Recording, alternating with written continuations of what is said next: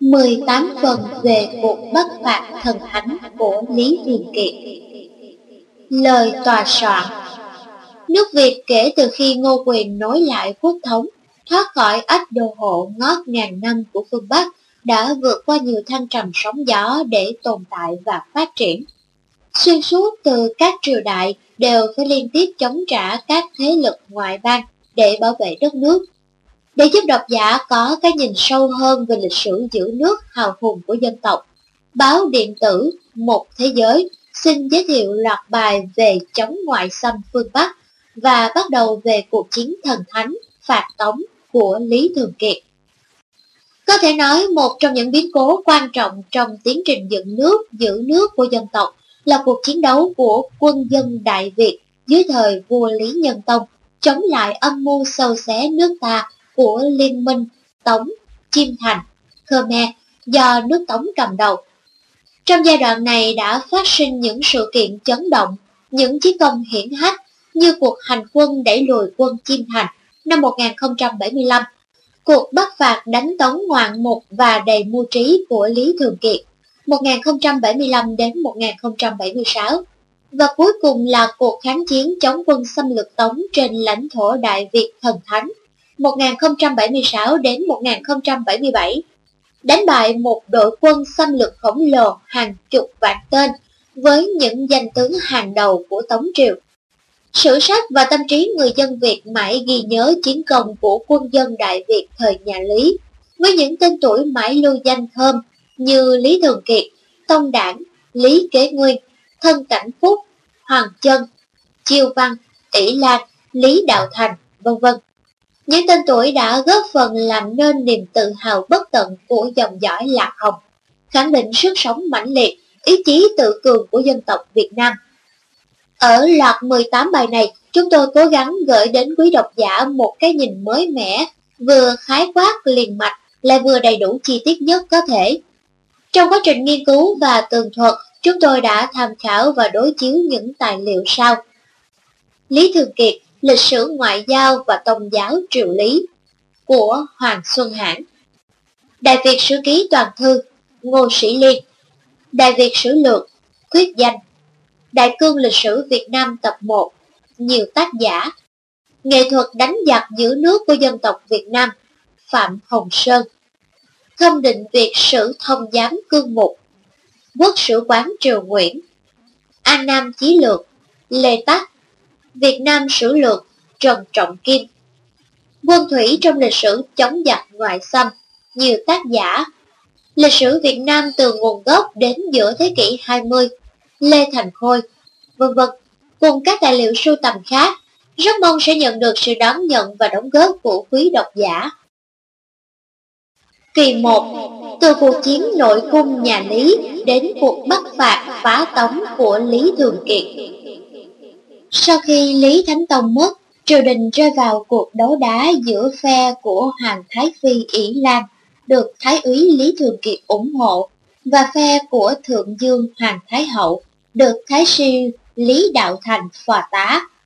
Nhà Tống nhân cơ hội đó dòm ngó nước ta. Một, sự hùng cường của Vương Triều Lý và quốc hiệu Đại Việt. Những triều đại phong kiến đầu tiên hậu Bắc thuộc trị quốc chủ yếu bằng võ, các quan đa phần là võ tướng. Các vua thu phục nhân tâm bằng uy tín cá nhân. Chuẩn mực đạo đức phong kiến chưa thật sự hoàn thiện để có thể duy trì một hệ thống thế tập. Nga vàng liên tục đổi họ, mỗi một vị vua qua đời là để lại một khoảng trống quyền lực, để rồi các phe phái trong hoàng tộc hoặc quý tộc phong kiến nhảy vào tranh giành. Do đó mà gây ra những cuộc nội chiến liên miên. Đó là mầm họa rất nguy hiểm cho đất nước. Vào thế kỷ 11, khi Vương Triều Lý thành lập, thì những ruồng mối cho một chính quyền phong kiến thế tập mới thực sự được hoàn thiện. Vua Lý Thái Tổ, Lý Công Uẩn, là nhân vật được sự hậu thuẫn của giới tăng lữ Phật giáo, lại là một người được học tập cả sách nho và sách Phật. Lý Công Uẩn làm quan dưới triều Lê Long Đỉnh, được phong đến chức tả thân vệ điện tiền chỉ huy sứ, uy tín và đức độ bậc nhất triều đình. Năm 1009, ông được triều thần suy tôn làm vua sau khi vua Lê Long Đỉnh chết. Cuộc đổi ngôi này êm thấm hiếm thấy bậc nhất trong lịch sử Việt Nam. Trong thời gian trị vì, vua Lý Thái Tổ đã thiết lập lại trật tự cho nhà nước quân chủ. Ông thường xuyên phải đi đánh dẹp những phiên thần không quy phục triều đình, sửa sang văn trị, trọng nông nghiệp, mở rộng giao thương. Dưới thời ông, tam giáo, nho, Phật, lão đều được phát triển, bổ khuyết cho nhau để hình thành một hệ thống tư tưởng mới cho đất nước. Nếu như nhà giáo dạy người trung quân ái quốc giúp thuận lợi cho xây dựng nhà nước quân chủ, thì đạo Phật làm góp phần làm nên một xã hội hài hòa, thuận lợi cho phát triển đời sống nhân dân. Đặc biệt Lý Thái Tổ đã cho định đô ở thành Đại La đổi tên là thành Thăng Long, đánh dấu một thời kỳ mới của dân tộc.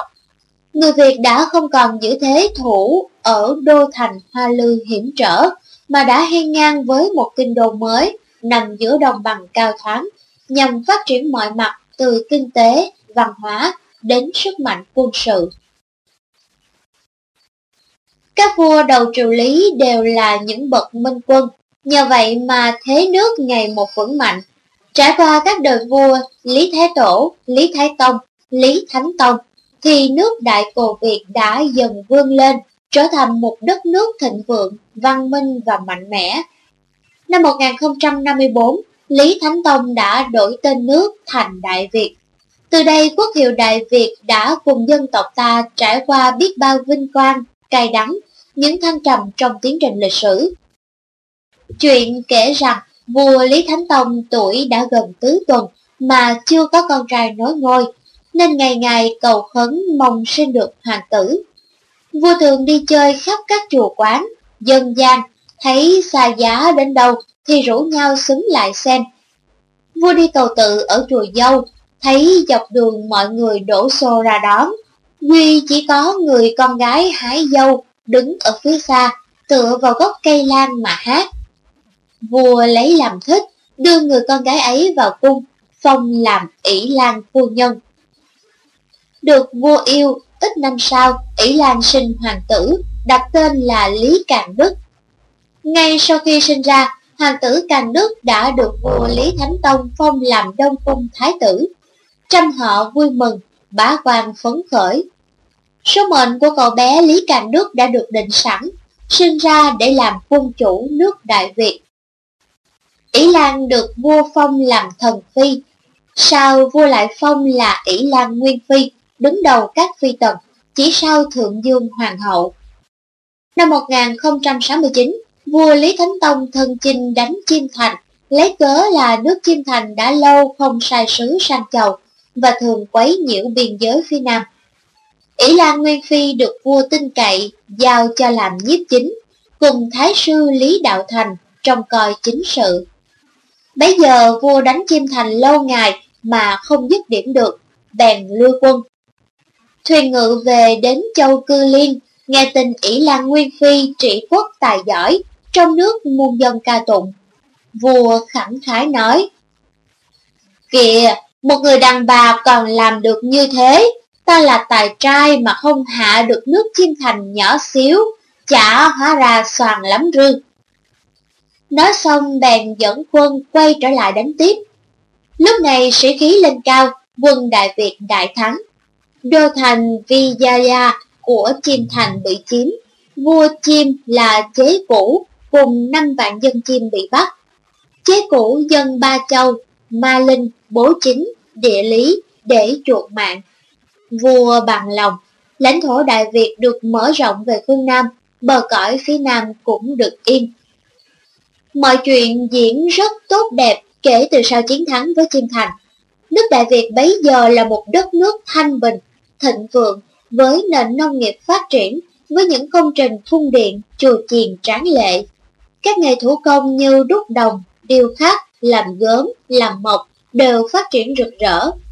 Thuyền buôn Đại Việt dương bườm đi khắp nơi trên vùng biển Đông Nam Á, đến các nước Tống, Chiêm Thành, Trân Lạp, Java để buôn bán các sản phẩm như gia vị, hương liệu, tơ lụa, đồ gốm, thổ sản. Nước Đại Việt còn có nguồn lợi mỏ vàng, mỏ đồng ở phía Bắc. Người Việt ở các vùng có mỏ vàng trở nên giàu có, hay mua người Tống về để làm nô tỳ. Hải cảng Vân Đồn tấp nập ghe thuyền ngoại quốc đến buôn bán. Dưới triều Lý Thánh Tông, nước chân lạp cũng thường gửi sứ sang dân cống phẩm.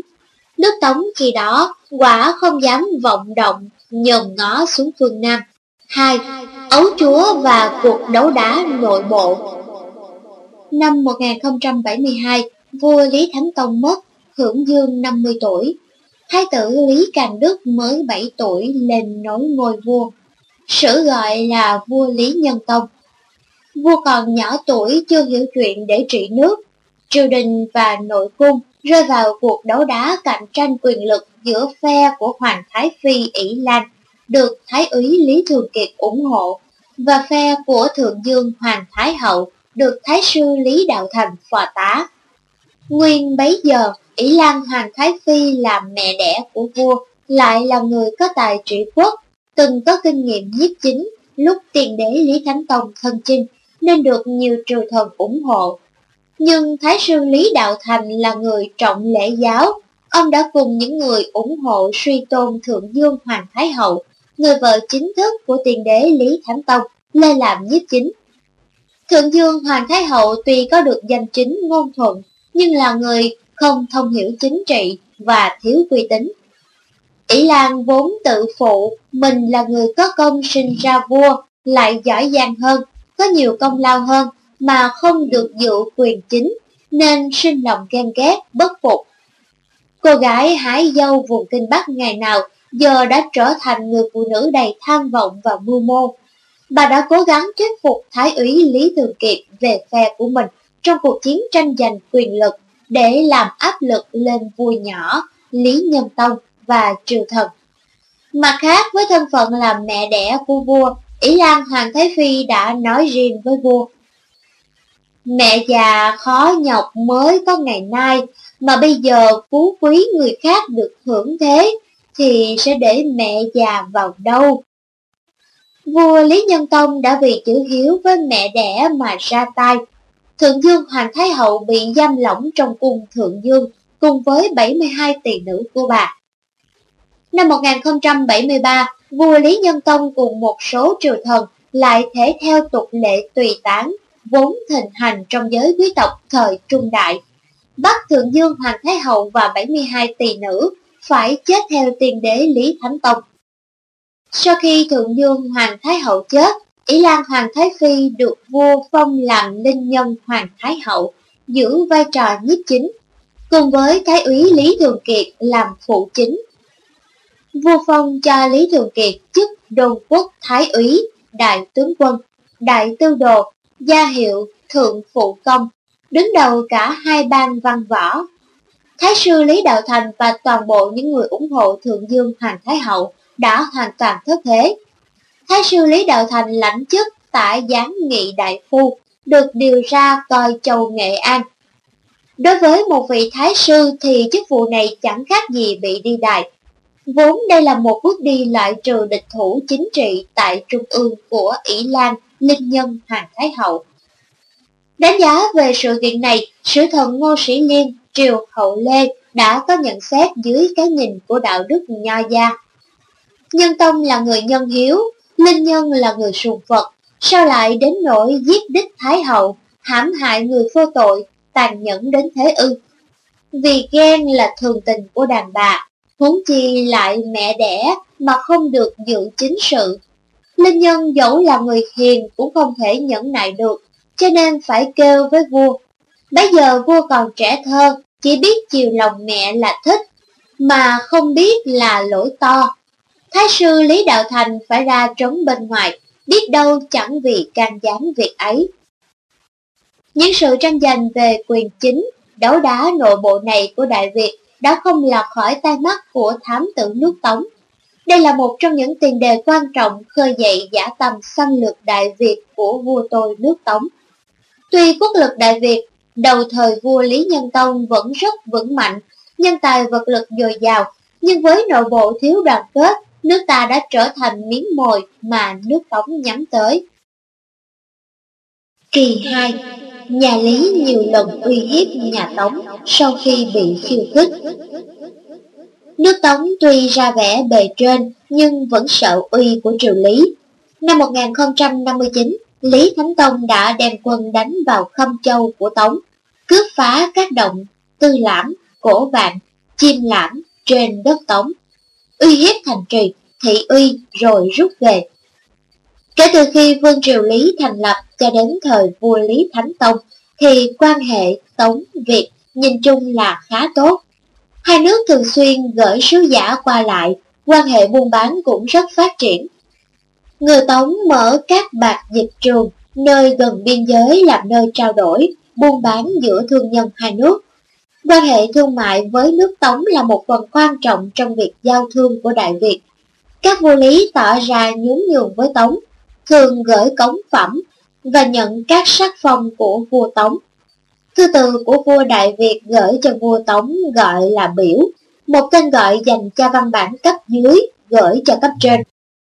Thư từ, văn bản mà vua Tống gửi cho vua Đại Việt gọi là chiếu, tên gọi dùng cho văn bản vua gửi cho cấp dưới. Mặc dù Đại Việt chấp nhận một mối quan hệ nước lớn nước nhỏ đối với Tống, nhưng cũng tỏ ra rất tự cường trong các chính sách đối nội và đối ngoại.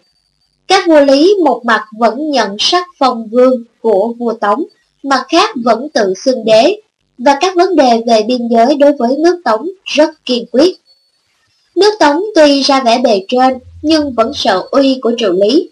Minh chứng rõ nét là khi nùng trí cao nổi lên dựng nước Nam Thiên, ông muốn thuần phục Tống để chống lại Việt, nhưng nước Tống đã không dám nhận lời vì sợ mất lòng triều Lý.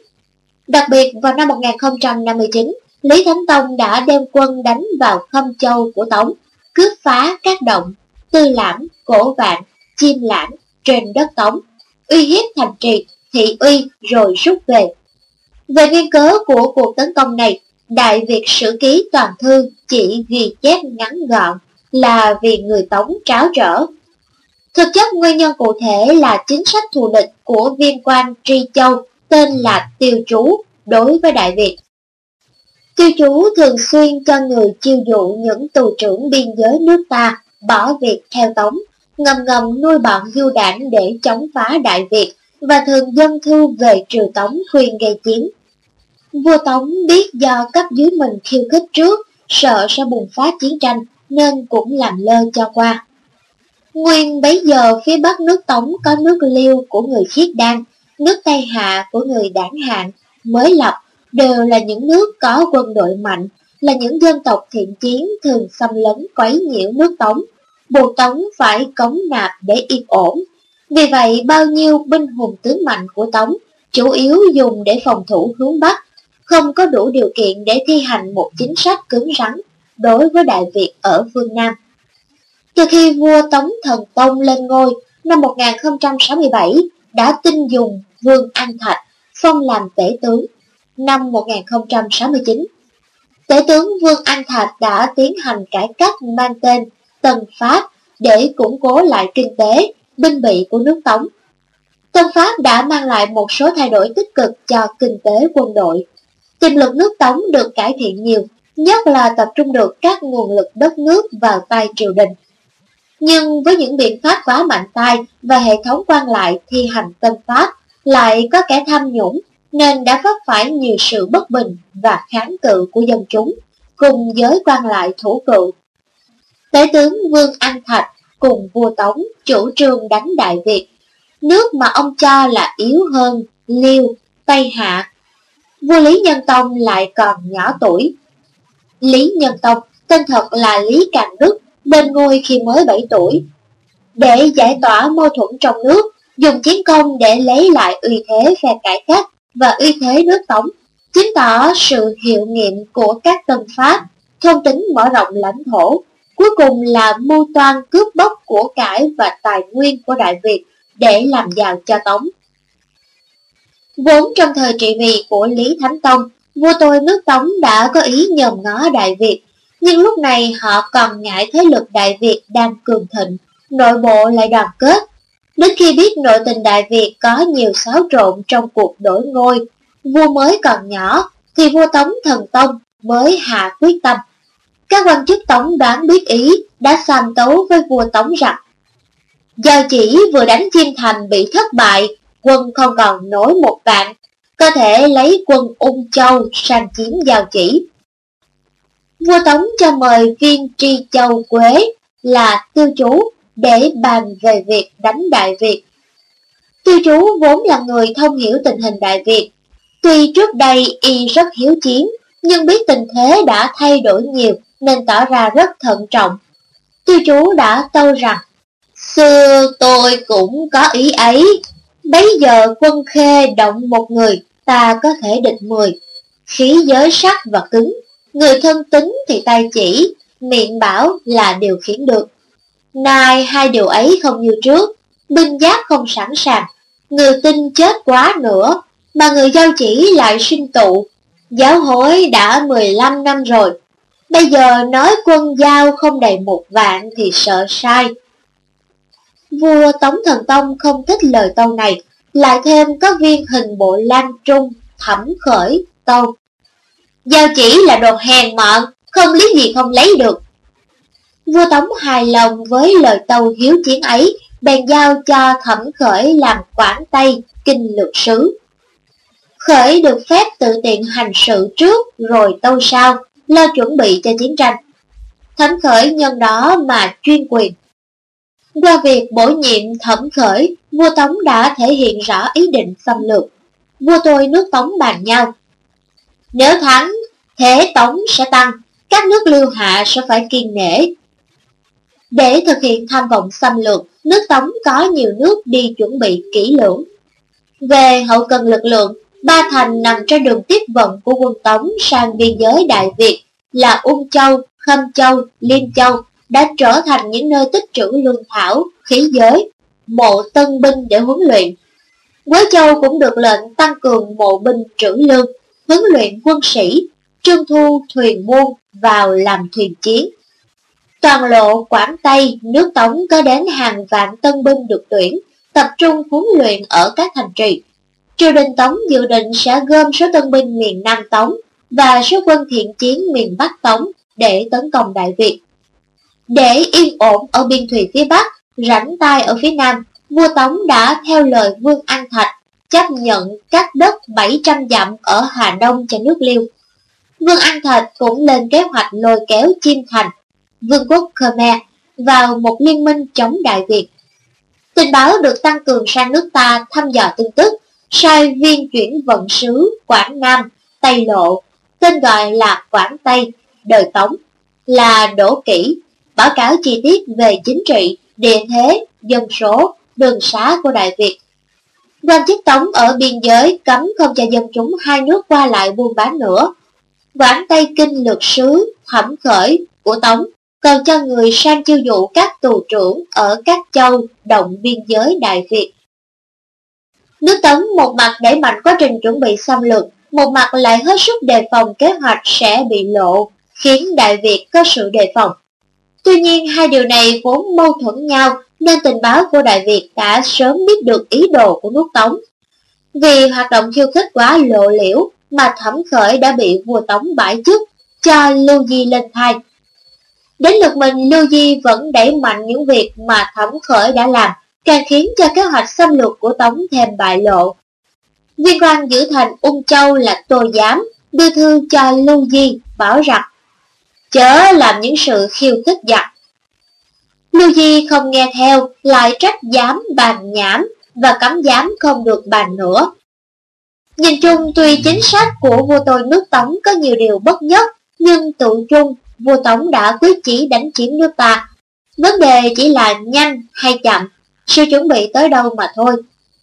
Thời gian càng lâu, sự tập trung binh lực và của cải đổ vào cuộc chiến sẽ càng lớn. Cho đến năm 1075, nước Tống đã có những kho tàng, những trạm tiền tiêu lợi hại ở vùng Quảng Tây, đặc biệt là ba căn cứ, Ung Châu, Khâm Châu, Liêm Châu, tạo thành một thế liên hoàn. Từ đây tuyến đường xâm lược đã rộng mở cả thủy lẫn bộ, tiến vào Đại Việt. Kỳ 3, trước khi phạt tống, Lý Thường Kiệt Nam Chinh đại phá Chim Thành.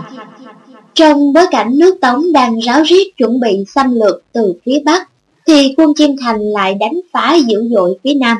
Nước Đại Việt lâm vào thế lưỡng đầu thọ địch. Chiêm Thành là một đất nước của người Chăm nằm ở giải đất miền Trung Việt Nam ngày nay, từng là một nước có nền văn minh phát triển cao. Dân nước này sinh sống chủ yếu bằng nông nghiệp và nghề biển. Họ là những nông dân, ngư dân, thương nhân và cướp biển. Quan hệ giữa hai nước Chiêm Việt vốn từ lâu rất phức tạp. Chiêm Thành là một nước có truyền thống đối ngoại rất hiếu chiến.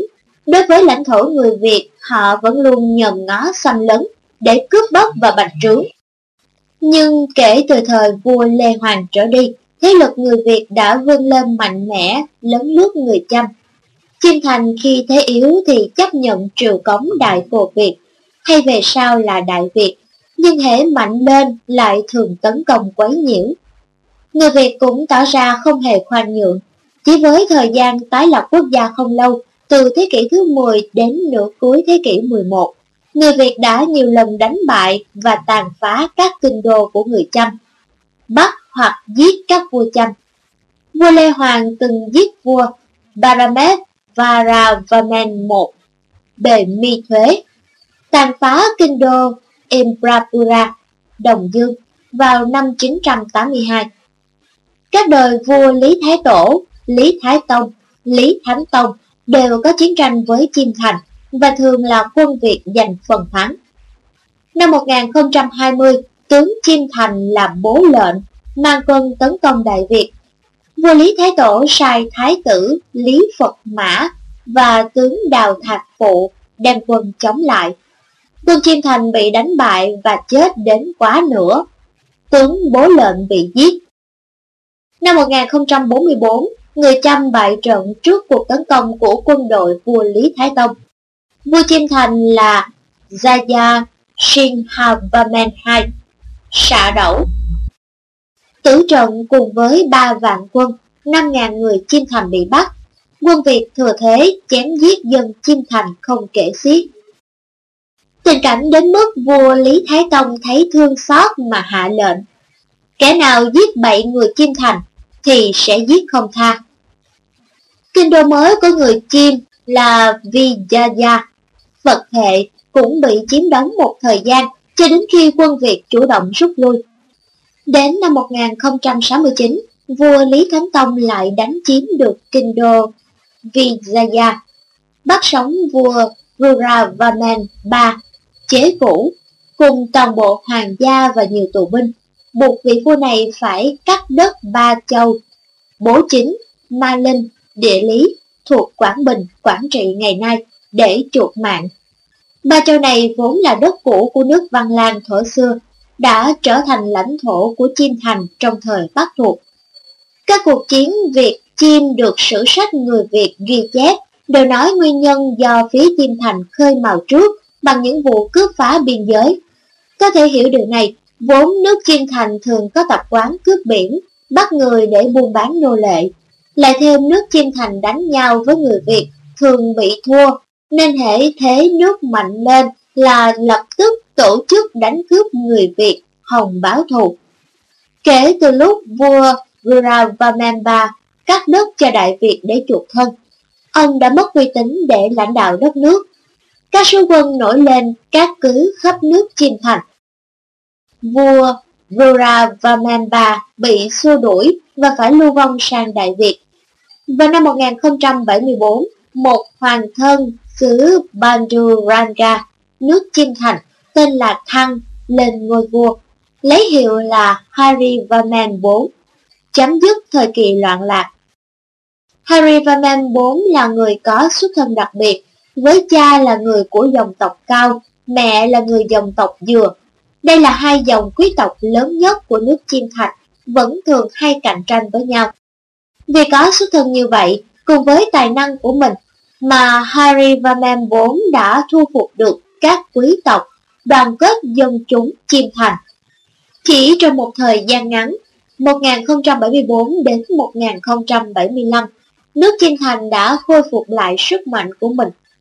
Kinh đô Vijaya và các đền đài bị tàn phá, trong các cuộc chiến tranh được sửa sang lại. Nền kinh tế Chiêm Thành được khôi phục dưới sự cai trị của vị vua mới. Vua Harry Vaman IV đã chủ động kết thân với nước Tống. Ông gửi cống phẩm xin mở rộng buôn bán với Tống và được nước Tống chào đón nhiệt tình. Người Chiêm Thành nhờ đó mà có được nguồn nhập khẩu lương thực mới và nguồn ngựa chiến.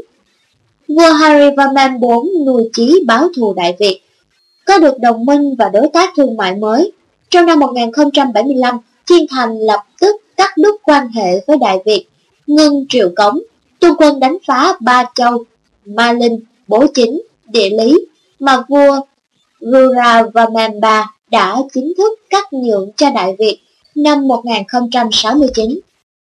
Trong bối cảnh nước Tống đang ráo riết chuẩn bị xâm lược từ phía Bắc, thì quân Chiêm Thành lại đánh phá dữ dội phía Nam. Nước Đại Việt lâm vào thế lưỡng đầu thọ địch. Mùa thu năm 1075, Thái úy Lý Thường Kiệt đã mang đại quân vào Nam để đánh Chiêm Thành. Phía Chiêm Thành biết quân Đại Việt Đông, thiện chiến và trang bị tốt nên chủ động tránh những trận giao chiến lớn. Quân Đại Việt đã đẩy lui được quân Chiêm Thành ra khỏi biên giới, nhưng không gây được thiệt hại đáng kể cho quân Chiêm.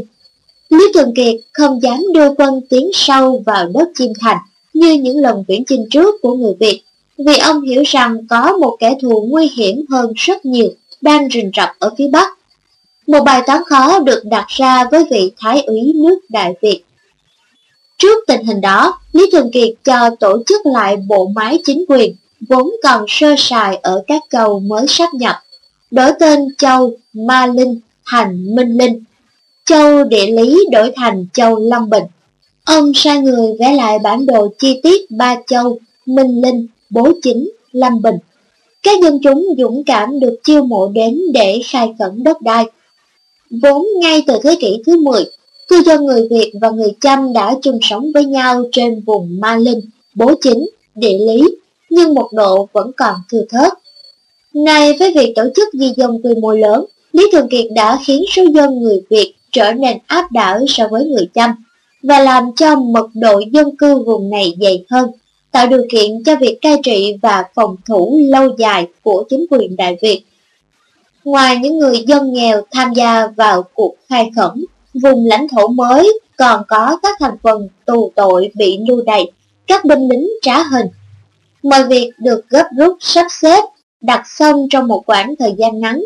Ngay trong cuối thu năm 1075, Lý Thường Kiệt đem đại quân về Bắc để chuẩn bị cho những cuộc chiến đấu mới, sau khi để lại một phần quân lực đồn trú ở biên thùy phía Nam. Mối nguy Chiêm Thành được giải tỏa ít nhiều đối với Đại Việt, nhưng với binh lực vẫn còn gần như nguyên vẹn và ý chí báo thù, đội quân của vua Harry Vaman IV, nước Chiêm Thành vẫn như mũi dao hiểm trực chờ đâm sau lưng nước Việt. Kỳ 4, chỉ có 7 vạn quân, Lý Thường Kiệt vẫn đánh phủ đầu 100 vạn quân Tống.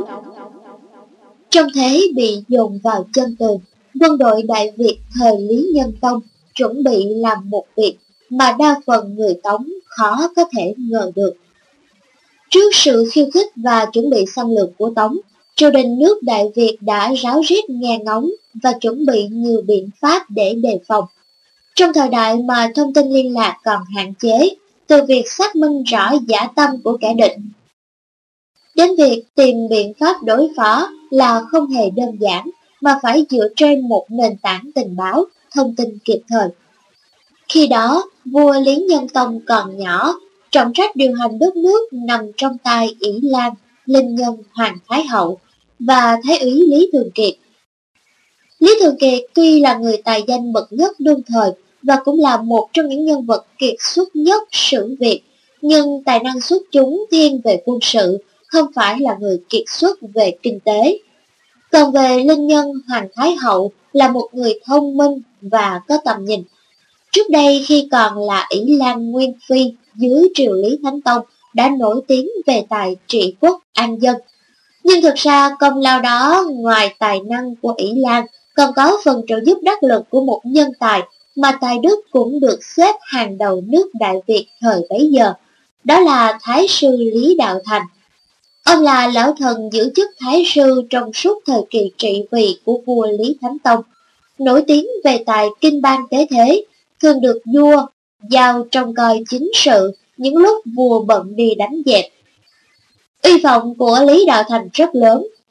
Sách khâm định việc sử thông giám cương mục Triều Nguyễn nhận xét Đạo Thành là người thẳng thắn, mỗi khi dân tấu sớ thì thể nào cũng nói đến sự lợi hay hại ở dân gian.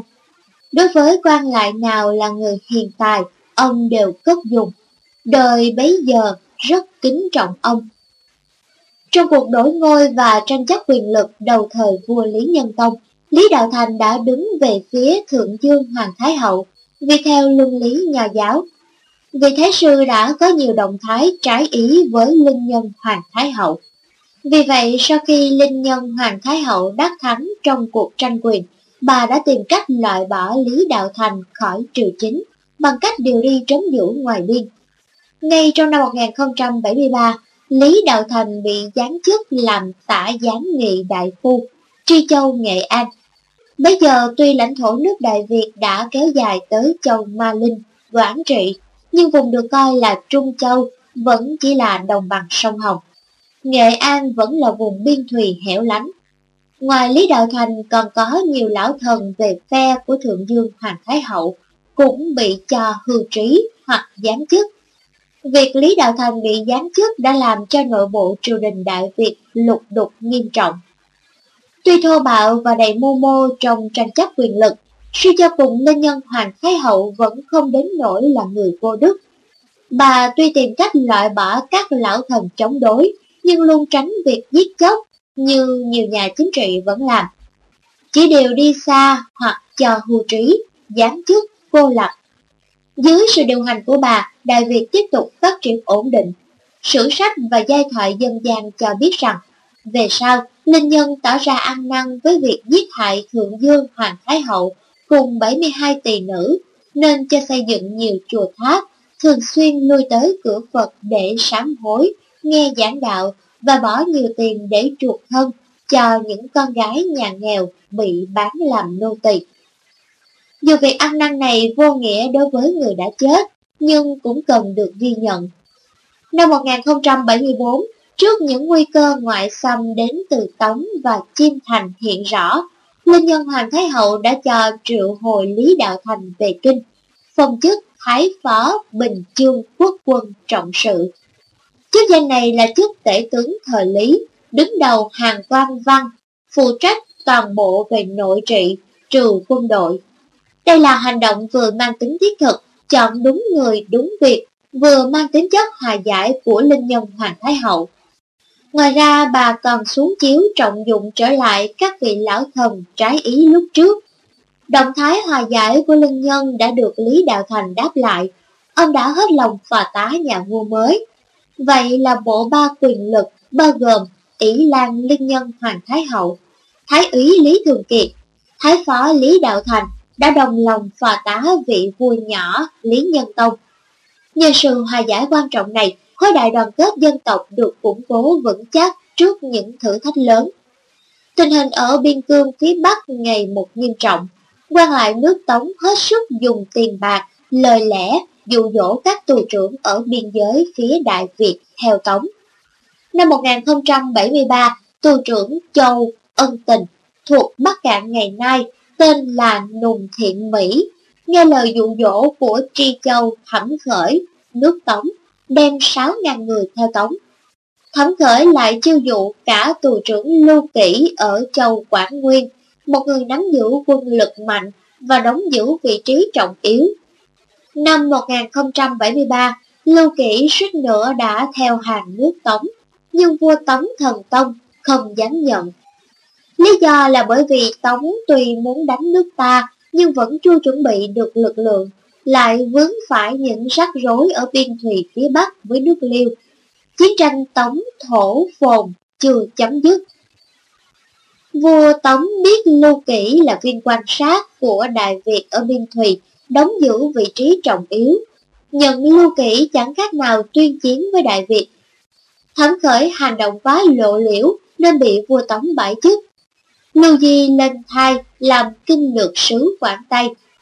Vua Tống che mắt Đại Việt bằng việc cách chức vị viên quan hiếu chiến, nhưng lại thay thế bằng một viên quan hiếu chiến khác. Năm 1073, nước Đại Việt chưa thể nhận diện rõ giả tâm xâm lược của Tống. Triều đình Đại Việt vẫn gửi những thư từ ngoại giao phàn nàn về việc cắt đứt thông thương đến vua Tống, nhưng các quan chức biên giới Tống không thèm chuyển thư. Lưu Di vẫn làm những việc đóng chiến thuyền, trưng thu thuyền buôn vào thủy quân, cắm dân hai nước buôn bán.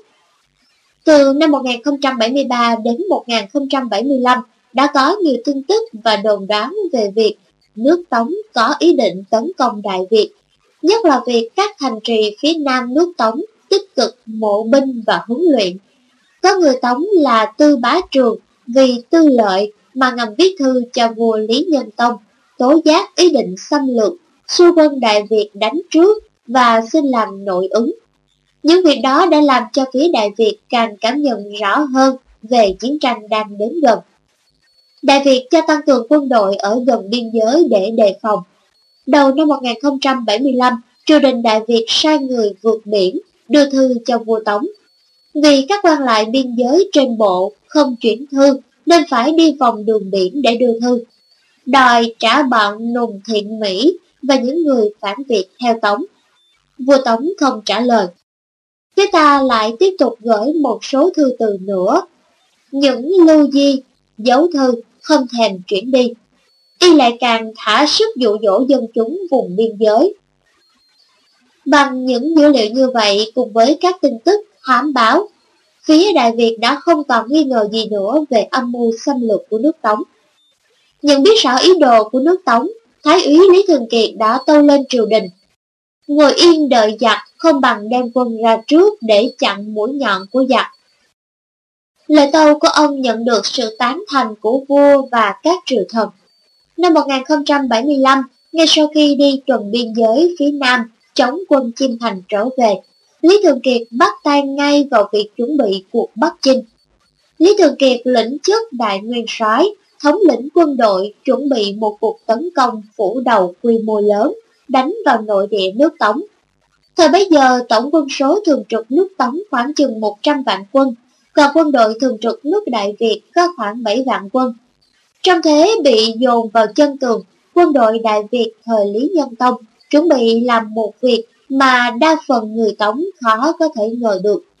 Một đất nước nhỏ bé dám chủ động tấn công một đế chế đông dân, có lãnh thổ lớn hơn gấp hàng chục lần, và quân đội thường trực cũng đông hơn mười mấy lần. Kỳ năm, Lý Thường Kiệt phạt Tống tấn công toàn biên giới, chém tướng phá đồ.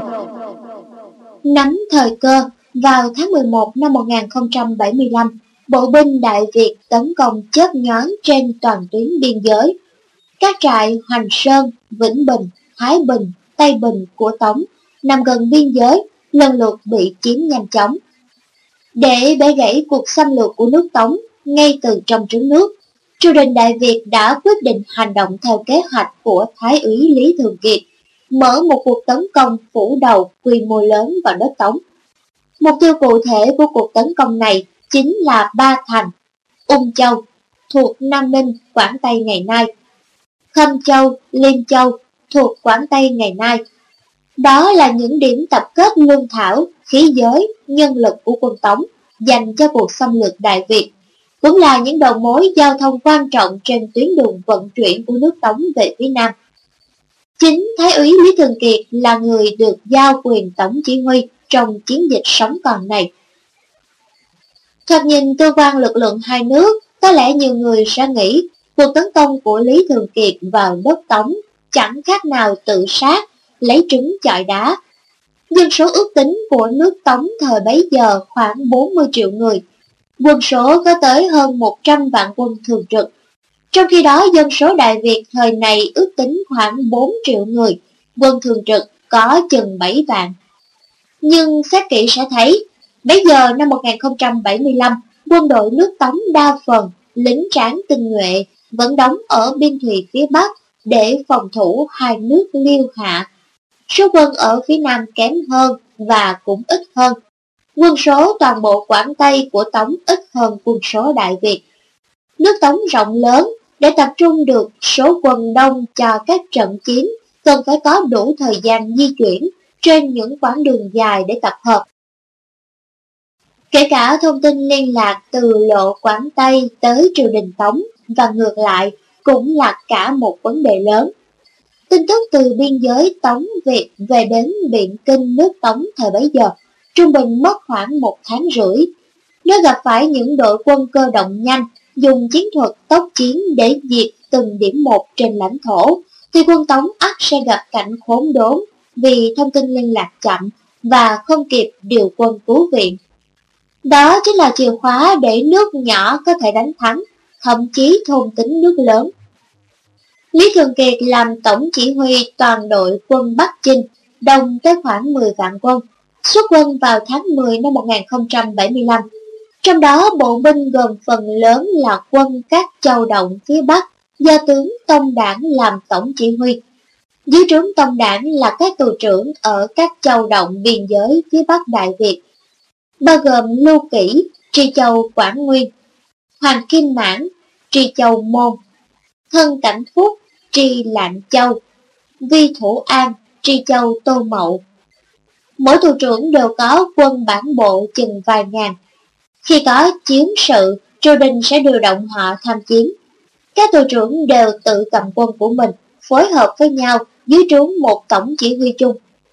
Tổng binh lực cánh bộ binh chừng 4 vạn quân, tập kết ở các châu Quảng Nguyên, Châu Môn, Quang Lan, Tô Mậu, phụ trách tấn công biên giới Tống từ phía Tây Nam.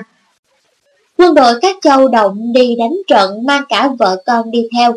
Cả đoàn người vừa quân lính vừa gia đình đồng đến 6-7 vạn người, đánh đến đâu cướp kho lương của địch làm lương ăn đến đấy. Chủ lực là quân chính quy triều đình gồm khoảng 6 vạn quân do Lý Thường Kiệt đích thân chỉ huy, đóng ở châu Vĩnh An, với một đội chiến thuyền hùng hậu. Thuyền chiến dùng trong chiến dịch này là loại thuyền biển to lớn, chở theo cả tượng binh. Cánh quân này phụ trách tấn công từ phía ven biển các châu Không, Liêm. Quân đội Đại Việt thời Lý tuy thời bình không đông, nhưng khi có chiến tranh thì lập tức điều động được một số lượng lớn quân lính. Đó là nhờ chính sách ngụ binh ương nông nổi tiếng. Các trai tráng trong nước đều được thống kê hộ tịch gọi là các hoàng nam. Các hoàng nam khỏe mạnh nhất sẽ xung quân, nhưng vẫn ở nhà làm ruộng và luyện tập trong thời bình, chỉ giữ lại một số quân nhất định trong đội ngũ. Số quân làm ruộng sẽ được điều động khi có chiến tranh. Nhưng chúng Đại Việt thời Lý rất thượng võ, người dân ta phần tráng kiện. Khi có chiến tranh lớn đe dọa đến tồn vong của đất nước, thì tất cả Hoàng Nam sẽ nhập ngũ, số dân chúng còn lại cũng tổ chức thành các đội dân binh hay giúp việc hậu cần. Nhờ chính sách hộ tịch chặt chẽ và chính sách quân ngũ ưu việt, dân tộc Việt thời Lý thật sự là một dân tộc chiến binh. Thời điểm Lý Thường Kiệt tấn công phủ đầu nước Tống, cán quân tinh nhuệ bậc nhất của Đại Việt không tham chiến mà nhận nhiệm vụ trú phòng tại kinh thành Thăng Long, vì quân vương còn nhỏ. Tuy vậy đa phần quân lính trong số 6 vạn quân theo Lý Thường Kiệt Bắc Chinh cũng là những quân lính dày dặn trận mạc, chất lượng hơn hẳn quân Tống ở biên thủy phía Nam.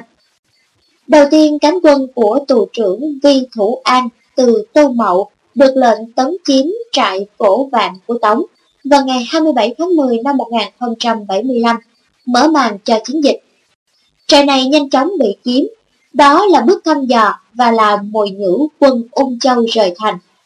Quân Tống thấy quân Châu động chiến trại, đã điều quân đồn trú từ thành Ung Châu xuống các trại biên giới để phòng bị. Nhưng mặt khác vì thấy quân tấn công chỉ là quân của tổ trưởng, phía Tống vẫn cho rằng đây chẳng qua là vụ đánh phá mang tính cục bộ ở biên giới.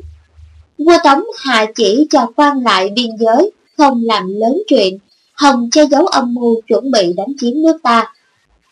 Nắm thời cơ, vào tháng 11 năm 1075, bộ binh Đại Việt tấn công chớp nhoáng trên toàn tuyến biên giới. Các trại Hoành Sơn, Vĩnh Bình, Thái Bình, Tây Bình của Tống nằm gần biên giới lần lượt bị chiếm nhanh chóng.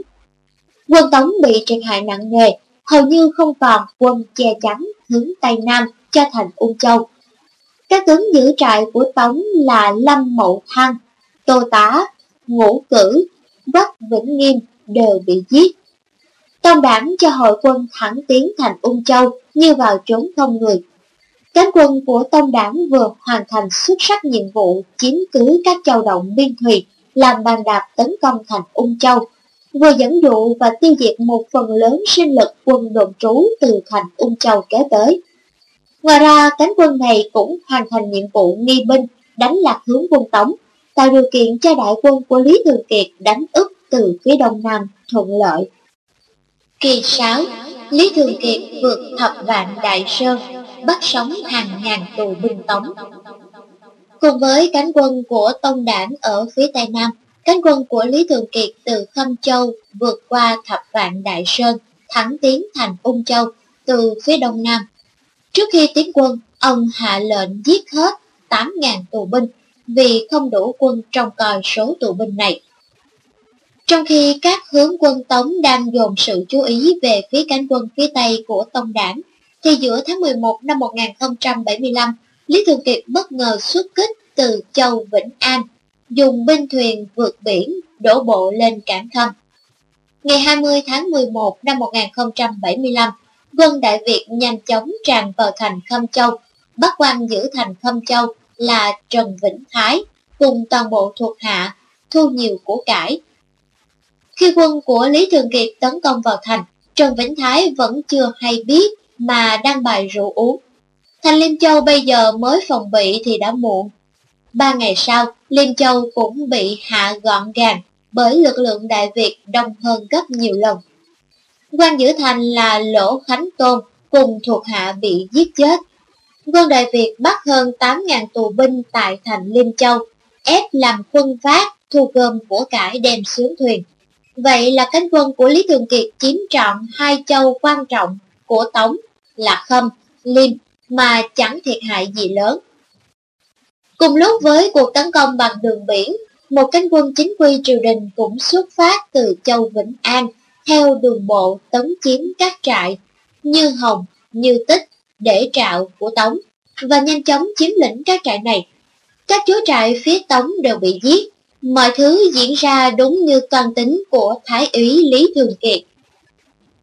Chiến cuộc Ung Khâm Liêm diễn ra vô cùng chớp nhoáng và nhanh chóng, nhưng triều đình Tống vẫn chưa có hành động gì nhiều do thông tin chậm. Trong khi quân Tống đã bị đánh tan tác ở Khâm Châu, Liêm Châu và tuyến biên giới Ung Châu trong tháng 11 năm 1075, thì đến đầu tháng 12 năm 1075, triều đình nhà Tống mới nhận được tin quân Đại Việt hội quân gần biên giới. Cứ thế các tin tức thất thủ Khâm Châu, Liêm Châu về đến triều đình Tống đều phải mất khoảng thời gian một tháng sau khi sự việc diễn ra. Nhờ có những sự chậm trễ này mà quân ta có thêm phần lợi thế.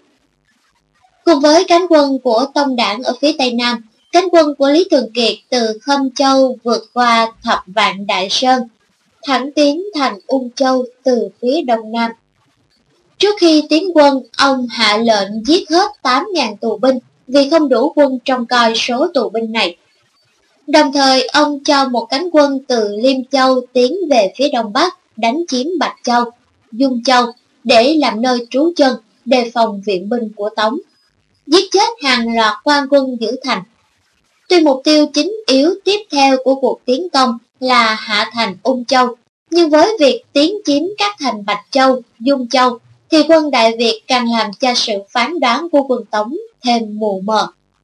Người Tống vừa lo sợ quân Đại Việt chiếm Ung Châu, vừa ngại Lý Thường Kiệt sẽ tiến quân về phía Đông Bắc để chiếm các thành trì khác thuộc lộ Quảng Đông. Điều này càng làm cho lực lượng quân Tống thêm phân tán. Vua Tống không dám điều quân từ các thành trì lộ Quảng Đông xuống để đánh với quân Đại Việt, mà hạ lệnh cho các thành này cố thủ. Một lần nữa, quân Tống trúng kế nghi binh của Lý Thường Kiệt, Do đó quân Đại Việt rảnh tay, dốc gần như toàn lực bao vây thành Ung Châu. Nhìn chiến cuộc Ung Khâm Liêm sẽ thấy rằng quân Đại Việt luôn áp đảo về quân số tại điểm nóng chiến trường. Trong khi đó, tổng lực lượng quân Tống ở hai lộ Quảng Tây, Quảng Đông so với quân Đại Việt cũng không đến mức quá chênh lệch, nhưng luôn luôn bị phân tán, dẫn đến hoàn toàn bị áp đảo về quân số. Vậy là cả hai cánh quân Đại Việt đều ra quân đại thắng. Thừa thế trẻ tre thẳng tiến thành Ung Châu. Thành này thời bấy giờ nổi tiếng là cứng và chắc, thành cao, hào sâu, khí giới tối tân bậc nhất. Cuộc chiến khốc liệt thật sự đang chờ đón đoàn quân Đại Việt. Sau khi hạ các thành Khâm, Liêm, Bạch, Dung và các điểm phòng thủ tuyến biên giới, hai cánh quân của Tông Đảng và Lý Thường Kiệt đã tiến quân bao vây thành Ung Châu. Lo ngại dân chúng nước Tống vì tự tôn dân tộc mà ứng nghĩa ngăn cản quân đội Đại Việt. Lý Thường Kiệt do soạn thảo các văn bản kể tội triều đình Tống, nêu rõ danh nghĩa xuất quân của Đại Việt gọi là phạt Tống, lộ bố văn, rồi cho người niêm yết dọc đường tiến quân. Có nhiều bản bố văn khác nhau, một trong những bản bố văn điển hình, viết Trời sinh ra dân chúng, vua hiền ắt hòa mục, đạo làm chủ dân, cốt ở nuôi dân. Này nghe vua Tống ngu hèn, chẳng tuân theo khuôn phép thánh nhân, lại tin kế tham tà của vương An Thạch, bày những phép thanh miêu, trợ dịch, khiến trăm họ mệt nhọc lầm than, mà riêng thả cái mù nuôi mình béo mập. Bởi tính mệnh muôn dân đều phú bẩm tự trời, thế mà bỗng sa vào cảnh éo le độc hại. Lượng kẻ ở trên cố nhiên phải xót, những việc từ trước thôi nói làm gì. Nay bản chức vân mệnh quốc vương chỉ đường tiến quân lên Bắc, muốn dẹp yên làn sóng yêu nghiệt, chỉ có ý phân biệt quốc thổ, không phân biệt chúng dân. Phải quét sạch nhơ bẩn hôi tanh, để đến thở ca ngày nghiêu, hưởng tháng thuấn, thăng bình. Ta này ra quân, cốt để cứu vớt muôn dân khỏi nơi chìm đắm. Thịt văn truyền tới để mọi người cùng nghe, ai nấy hãy tự đắn đo, chớ có mang lòng sợ hãi. Một đoạn bố văn khác thì viết, có những dân giao chỉ làm phản rồi trốn sang Trung Quốc, các quan lại dung nạp và giấu đi. Ta đã khiến sứ sang tố giác các việc ấy, quan coi Quế Châu không chịu trả lời, ta lại sai sứ vượt bể sang tố cáo với Quảng Châu. quan coi Quảng Châu cũng không chịu báo, vì vậy quân ta tới đuổi bắt dân trốn tránh. Lại có đoạn bố văn tố cáo việc triều đình Tống chuẩn bị đánh Đại Việt. Hoàng coi Quế Châu đã kiểm điểm dân các động và đã tuyên bố rõ rằng muốn sang đánh giao chỉ. Những bản bố văn truyền ra đem lại nhiều hiệu quả. Đây là đòn vận cao tay của Lý Thường Kiệt ngay trên lãnh thổ của nước đối địch. Việc tiến quân được thuận lợi, quân ta chỉ phải đương đầu với quân triều đình Tống, mà không vấp phải sự kháng cự tự phát của dân chúng, nhất là các tuyến hậu cần được an toàn. Hiệu quả của các bố văn được người Việt đời sau kể lại. Dân Tống thấy lời tuyên cáo đều vui mừng, đem trâu rượu khao quân ta. Từ đó mỗi lúc dân Tống thấy hiệu cờ thường kiệt đằng xa, thì nói đó là quân của cha họ Lý, người nước Nam, rồi cùng nhau bày hương án bái phục trên đường. Nhờ đó mà uy danh quân ta lan khắp. Cuộc bắc phạt thần thánh của Lý Thường Kiệt Kỳ 7 Lý Thường Kiệt dùng tượng binh, máy bắn đá công phá Ung Châu. Cánh quân của lang trung tướng quân Tông Đảng đã tới chân thành Ung Châu trước vào ngày 18 tháng 1 năm 1076. Ngay sau đó mấy ngày, cánh quân Lý Thường Kiệt cũng kịp tới hội quân. Quân Đại Việt hợp sức vây thành tới mấy vòng. Chi Châu Tô Giám dựa vào thành cao hảo sâu, khí giới lương thực dồi dào để cố thủ. Do trúng kế của quân Đại Việt gây tổn thất nhiều quân ở tuyến biên giới, nên binh lực Ung Châu còn khá ít. Quân chính quy chỉ còn có 2.800 người. Khi quân Đại Việt rầm rộ kéo tới, dân chúng thành Ung Châu sợ hãi mà trở nên hỗn loạn, chen nhau tìm cách chạy trốn. Tô Giám cho quân lính tập họp dân chúng, đem hết của cải công và của riêng ra khích lệ, rồi dùng lời phủ dụ. Khí giới ta đã dự bị đủ, lương thực chữ cũng không thiếu, bây giờ giặc đã đến dưới thành, chỉ còn cách cố thủ, lấy thành để đợi ngoại viện, ắt là ta sẽ thắng. Nếu có một ai chạy thì lòng dân sẽ náo động và đại sư sẽ hỏng. Nếu có người nghe ta thì sẽ được hậu thưởng. Nếu có ai không nghe mà bỏ chạy thì ta sẽ chém. Dân chúng toàn thành do vậy mà giam giáp nghe theo, dám gom cả quân chính quy, lẫn dân binh được khoảng 5.000 quân chiến đấu, điều động toàn bộ dân chúng thành Ung Châu, chừng gần 6 vạn người làm phu phen, trợ chiến và tham gia thủ thành. Quân Đại Việt ban đầu dùng máy bắn đá bắn vào thành, giết nhiều quân tống. Lại dùng thang vân thê, tức là thang lắp trên xe đẩy, trèo lên tường thành thì bị quân tống dùng đuốc dầu và hỏa tiễn đốt cháy thang. Thành cao, tượng binh Đại Việt không phát huy được nhiều, tô giám nhân lúc sơ hở, dùng 100 quân cảm tử, trèo thuyền nhỏ, men theo sông Ung Giang, tập kích quân ta, làm thiệt hại 10 voi chiến và hai viên tướng.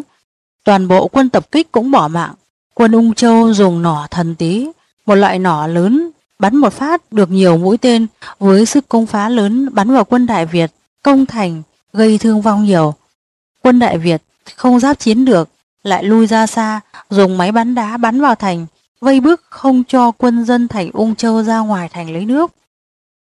Lưu Di ở thành Quế Châu hay tin Ung Châu bị vây, sai viên đô giám Trương Thủ Tiết đem quân đi cứu viện.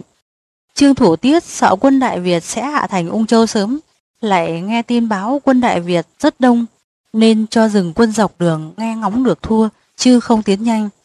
Trương Thủ Tiết dẫn quân đi đường vòng từ Quế Châu tới Tân Châu, đóng quân ở trại Khang Hòa. Theo dõi động tĩnh, Tô Giám sai người đem thư, bọc sáp, vượt vòng vây cấp báo cho viên đề điểm hình ngục Tống Cầu. Tống Cầu nhận thư, sang đốc thúc Trương Thủ Tiết. Thủ Tiết bây giờ mới tiến quân, Lý Thường Kiệt đang vây Ung Châu thì nhận được tin từ quân do thám rằng quân cứu viện đang trên đường tới. Liền chia quân đặt mai phục ở Ải Côn Lôn, một nơi hiểm yếu nằm giữa đường từ Tân Châu tới Ung Châu. Trương Thủ Tiết dẫn quân tới Côn Lôn, bị đánh úp không kịp trở tay, quân Tống phút chốc tan chạy, bị bắt và bị giết rất nhiều. Trương Thủ Tiết bị chém ngay tại trận tiền, cùng các quan tướng khác là đề cử tả giang ôn nguyên dụ, đô giám Hồ Nam Trương Biện, tuần kiểm các ung châu, tân hữu dự, tuần kiểm các châu liễu, tân, tượng vương chấn. Đạo viện binh quan trọng này của Tống bị diệt, ung châu đã hoàn toàn bị cô lập. Trong khi quân ta vây thành ung châu thì vua Tống mới nhận được tin khâm châu thất thủ, triều đình nước Tống náo động. Pi kinh lược, Quảng Nam, Tây Lộ, nước Tống rời về thành tượng, xin cấp thêm hai vạn quân tiếp viện, một ngàn ngựa và một tháng lương cùng khí giới để chống quân ta. Vua Tống lệnh cho toàn lộ Quảng Nam Đông Lộ, tức Quảng Đông, Quảng Nam Tây Lộ, tức Quảng Tây, tăng cường bố phòng, cố thủ nơi hiểm yếu. Liền sau đó hai ngày thì tin Liêm Châu thất thủ về tới kinh đô nước Tống. Vua Tống tỏ ra bối rối, ra hai chiếu chỉ ngược ý nhau, cho ti kinh lược Quảng Tây. Ban đầu vua Tống hạ chiếu, nếu xem chừng có quân giao chỉ tới đâu mà không đủ quân giữ, thì chỉ giữ mấy chỗ hiểm yếu mà thôi. Nhưng rồi lại dặn, nếu quân bỏ thành mà đi chỗ khác, thì lo rằng lòng dân dối sợ, hãy bảo các quan ti đều phải trở lại thành mình. Sau đó triều đình Tống đã lên kế hoạch chấn chỉnh và phản công, Lưu Di bị cắt chức, kinh lược sứ. Thạch giám được cử thay, vua Tống cho tuyển thêm tân binh, dồn quân, chuyển lương tới thành Quế Châu.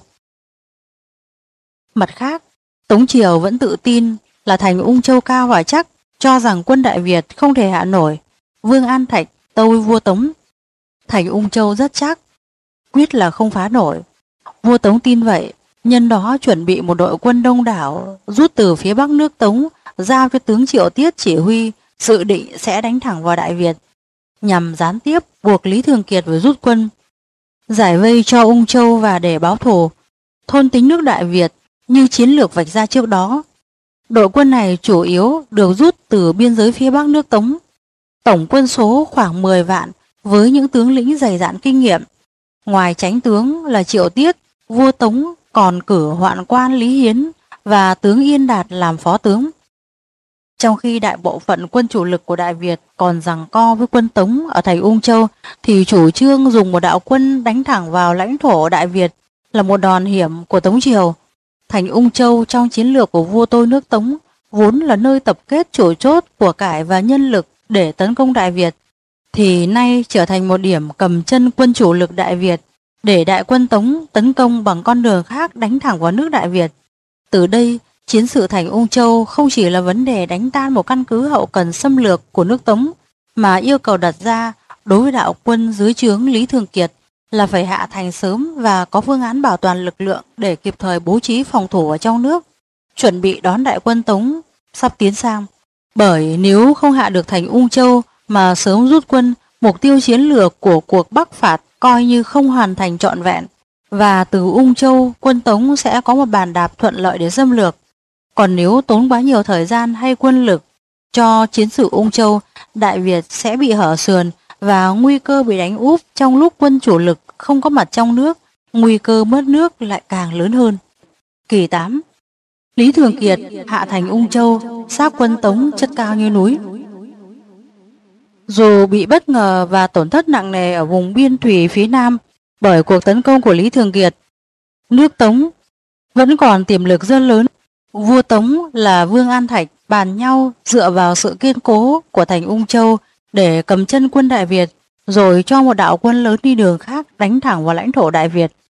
Vương An Thạch thay vua Tống soạn tờ thư chiêu hàng gọi là Thảo Giao Chỉ Chiếu để dùng cho việc khuất phục tinh thần quân dân Đại Việt. Cũng là đối đáp lại những lời lẽ của các văn bản phạt tống lộ bố văn mà Lý Thường Kiệt đã cho yết bảng dọc đường tiến quân. Thảo Giao Chỉ Chiếu có những lời lẽ thể hiện rõ tư tưởng hống hách của nữ lớn ra vẻ bề trên vừa xoa dịu dụ dỗ, vừa đe dọa vũ lực đối với quân dân Đại Việt. Xét lại nước An Nam đời đời hưởng vương tước, các triều trước đối đãi khoan hậu, khi nào cũng bao dung tha thứ. Mãi đến ngày nay, nay lại xâm phạm thành ấp, sát hại quân dân, đã phạm pháp kỷ thì không thể tha thứ được, vâng mệnh trời mà trinh phạt. Tức là có danh nghĩa. Vậy sai triệu tiết sung làm chức An Nam đạo hành dinh, mã bộ quân đô tổng quản kinh lược chiêu thảo sứ. Lý Hiến Sung làm chức phó sứ, Yên Đà Sung làm chức mã bộ phó sứ đô tổng quản. Thuận theo thời lệnh và giấy binh đường thủy và đường bộ tiến quân. Ý trời tỏ ra giúp thuận. Hiện ra những điểm chỉ vẽ rõ ràng. Người nào biết hối hận đều giữ khí khái đối địch quân thù. Những nơi nào quân vua tới sẽ không tổn hại đến thường dân và tàn sát kẻ bại trận. Hỡi nhân dân đã lâu ngày sống trong cảnh lầm than, nếu biết khuyên dụ chủ mình nội phụ, xuất chúng quy phục, bắt giặc hiến cống, đem mình hiếu thuận, thì sẽ được thưởng tứ tước lộc, vinh hiển bội phần. Những tội lỗi trước đây đều được ân xá. Càn Đức Đương còn ấu trĩ, chính lệnh không do y mà ra. Khi nào lại chiều cũng sẽ được tiếp đãi trọng hậu như trước. Lời ta không sai, chớ có nghe lầm. Gần đây, ta nghe nhân dân bị bóc lột cực khổ, ta đã căn dặn sứ thần truyền đạt ân chiếu của ta. Sự tàn bạo và thuế nặng đều được tẩy trừ, mong rằng một nước chư hầu của ta luôn được yên vui. Thành Ung Châu kiên cố và có nhiều quân lương khí giới, do đây là nơi tập kết của cải của nước Tống để đánh Đại Việt. Tô Giám lại là một tướng lão luyện của Tống, y dùng tài sản phân phát cho dân chúng trong thành, dùng lời khích lệ tinh thần, khiến cho cả thành đồng lòng cố thủ, Lý Thường Kiệt vây thành ngót hơn một tháng không thể hạ nổi. Quân Đại Việt nghĩ cách đào hầm xuyên qua hào sâu và tường thành để đột nhập vào trong thành. Quân Ung Châu phát hiện được hầm. Tô giám cho phóng hỏa đốt ngay miệng hầm, khiến quân Đại Việt lại bị thương vong. Quân Đại Việt dùng hỏa công, bắn các loại đạn gây cháy từ máy bắn đá và hỏa tiễn vào trong thành gây nhiều thương vong cho dân chúng và binh lính Tống. Thành Ung Châu bị cháy nhiều nơi, không đủ nước dập lửa. Trong thành lại bị thiếu nước uống, dân chúng phải uống nước dơ bẩn, dịch bệnh do đó mà bùng phát, khiến rất nhiều dân chúng bị chết. Dù vậy, tường thành vẫn không hạ được. Đạn từ máy bay bắn đá thời kỳ này tỏ ra không đủ sức đánh thủng tường thành Ung Châu. Cuối cùng Lý Thường Kiệt dùng kế thổ công. Ông sai quân lấy đất xúc vào bao, làm đến hàng vạn bao đất, rồi bắt tù binh người Tống liều mạng vượt qua mưa tên khiên bao xếp đất dưới chân thành để tạo thành bậc thềm. Chẳng mấy chốc đã làm được một đường dốc cao tới mặt thành.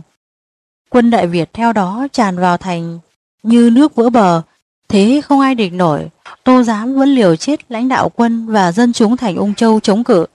Khi thấy không còn hy vọng, bèn quay về nhà giết hết người nhà, tổng cộng 36 người, chôn xác xuống hố rồi tự thiêu chết. Tô Giám liều mình như vậy khiến dân chúng thành Ung Châu cảm kích mà không chịu đầu hàng.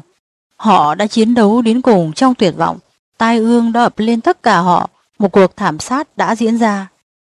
Lý Thường Kiệt để hoàn thành cuộc chiến tiêu hao đã hạ lệnh giết tất cả người trong thành. Ngày 1 tháng 3 năm 1076, thành Ung Châu bị hạ sau 42 ngày cố thủ, số người thành Ung Châu bị giết đến 58.000 người. Về phía quân Đại Việt, cũng có tổng thiệt hại đến hơn 2 vạn người và một số voi chiến trong chiến cuộc Ung Châu. Trước đây Tô Giám là người đã từng khuyên Lưu Di, thẩm khởi không nên khiêu khích Đại Việt vì sợ quân Đại Việt sẽ tràn sang đánh Tống trước. Nhưng bị gạt bỏ ngoài tai, lại còn bị khiển trách. Nay quả thật quân ta chủ động tấn công trước, căn cứ chiến lược, dùng cho việc xâm lăng là thành ung châu phút chốc bị đập tan. Hàng vạn quân dân Tống bị giết, với việc thành ung châu bị hạ, ta sẽ thấy mọi toan tính chiến lược của nước Tống về sau đều bị đảo lộn. Dù cuộc tấn công này đối với quân Đại Việt mang mục đích tự vệ chính đáng, cũng phải nói rằng trong số những người nước Tống bị giết, có nhiều người oan uổng. Họ cũng như quân dân Đại Việt là nạn nhân trong tham vọng bá quyền của Tống Triều. Lý Thường Kiệt hay tin quân Tống sắp đưa quân sang đánh Đại Việt, liền chuẩn bị một kế hoạch rút quân hoàn mỹ. Ông sai lấy đá lập sông Ung Giang, một tuyến đường thủy huyết mạch ở phía nam nước Tống. Để đánh lạc hướng quân Tống trước khi rút về nước, Lý Thường Kiệt phao tin là sắp đem quân đánh Tân Châu. Quan giữ thành Tân Châu là cổ cắn lạc, nghe tin bỏ cả ấn tín mà chạy trốn. Quân Đại Việt chủ động rút lui về nước lo chuẩn bị phòng thủ một cách nhanh gọn. Một số thám tử Đại Việt được phái cải trang thành nhà sư, nạn dân, lái buôn người tống. Đi khắp nơi do thám, quân Đại Việt đốt trại, thiêu hủy lương thực, phá thành, phá các đồn lũy, mang theo nhiều của cải và tố binh rút về nước. Không một đội quân tống nào dám đuổi đánh do trúng kế của Lý Thường Kiệt. Lo quân ta tiếp tục đánh Tân Châu nên các đội quân chính quy vẫn ở thế thủ. Những của cải không đem theo hết được đều bị quân Đại Việt tiêu hủy, những tù binh không đem theo được cũng bị giết. Đó cốt là để tàn phá bàn đạp mà nước Tống định dùng cho cuộc xâm lược Đại Việt. Cả một vùng rộng lớn thuộc lộ Quảng Tây tiêu điều, tổng cộng trong toàn bộ chiến dịch đánh Tống, quân Đại Việt đã giết hơn 10 vạn quân Tống. Khoảng cuối tháng 3 năm 1076, Lý Thường Kiệt đã an toàn rút hết quân về nước. Đội quân thiện chiến đã theo ông Bắc phạt, không có nhiều thời gian để nghỉ ngơi hay mừng chiến thắng, bởi mọi người hiểu rằng cuộc chiến sắp tới sẽ còn rất cam go. Triều đình nhà Lý bắt tay ngay vào việc điều động quân dân Đại Việt chuẩn bị bước vào giai đoạn chiến đấu mới, mang ý nghĩa quyết định vận mệnh dân tộc, đón đánh đội quân viễn trinh Tống trên lãnh thổ Đại Việt. Kỳ chính bị Lý Thường Kiệt phá Ung Châu, triều tống mang vũ khí tối tân nhất đối phó Đại Việt.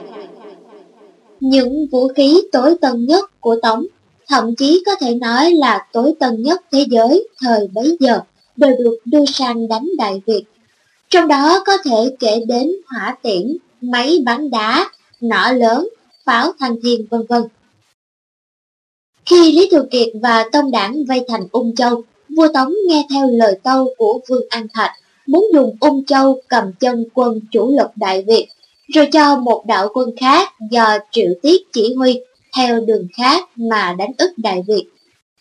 Tiết Tiến cử tướng Quách Quỳ là một danh tướng vùng biên cương Liêu Hạ, tăng cường vào bộ chỉ huy. Khi về kinh nghị sự, vua Tống Thần Tông cho Quách Quỳ làm chánh tướng.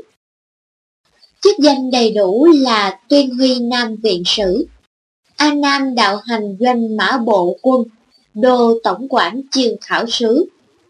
Triệu Tiết được phong làm phó sứ, Yên Đạt được phong mã bộ phó sứ đô tổng quản. Vua Tống theo lời tâu của Quách Quỳ điều quân ở vùng Hà Đông, Thiểm Tây, giáp nước Hạ làm quân nòng cốt cho cuộc xâm lược.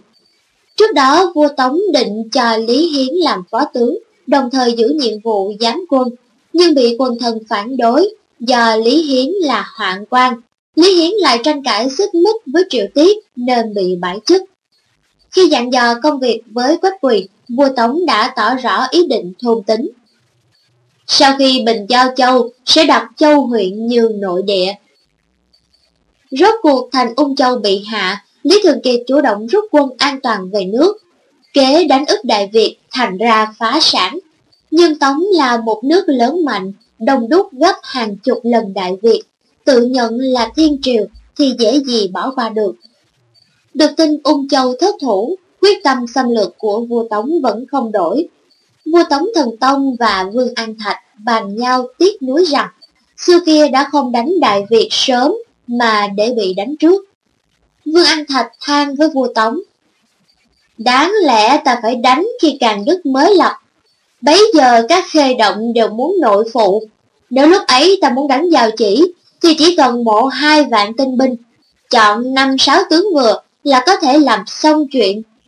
Tôi trộm nghĩ rằng nếu bấy giờ ta đoán được sự ngày hôm nay chúng ta không tuân lệnh, thì ta đã có tiếc gì mà không cử binh. Thế mới biết rằng việc bốn cõi biên thùy, nếu không lo sự lớn hơn sự bé, làm việc khó trước việc dễ, thì đến nhọc quân tốn của. Lời tâu trên thể hiện sự mù mờ về tin tức ở Đại Việt của Vương An Thạch và vua tôi nước Tống. Họ thứ nhất là đã đánh giá quá thấp sức mạnh Đại Việt, thứ hai là không hiểu rằng nước Tống bị Đại Việt tấn công cũng chính vì âm mưu xâm lược Đại Việt của Tống. Vua Tô Tống vẫn không hiểu được bản chất của cuộc tấn công mang tính đánh phủ đầu mà Lý Thường Kiệt đã vạch ra. Họ vẫn tưởng tượng về một cuộc cướp phá, diễu võ dương oai hay thừa cơ chiếm cứ lãnh thổ.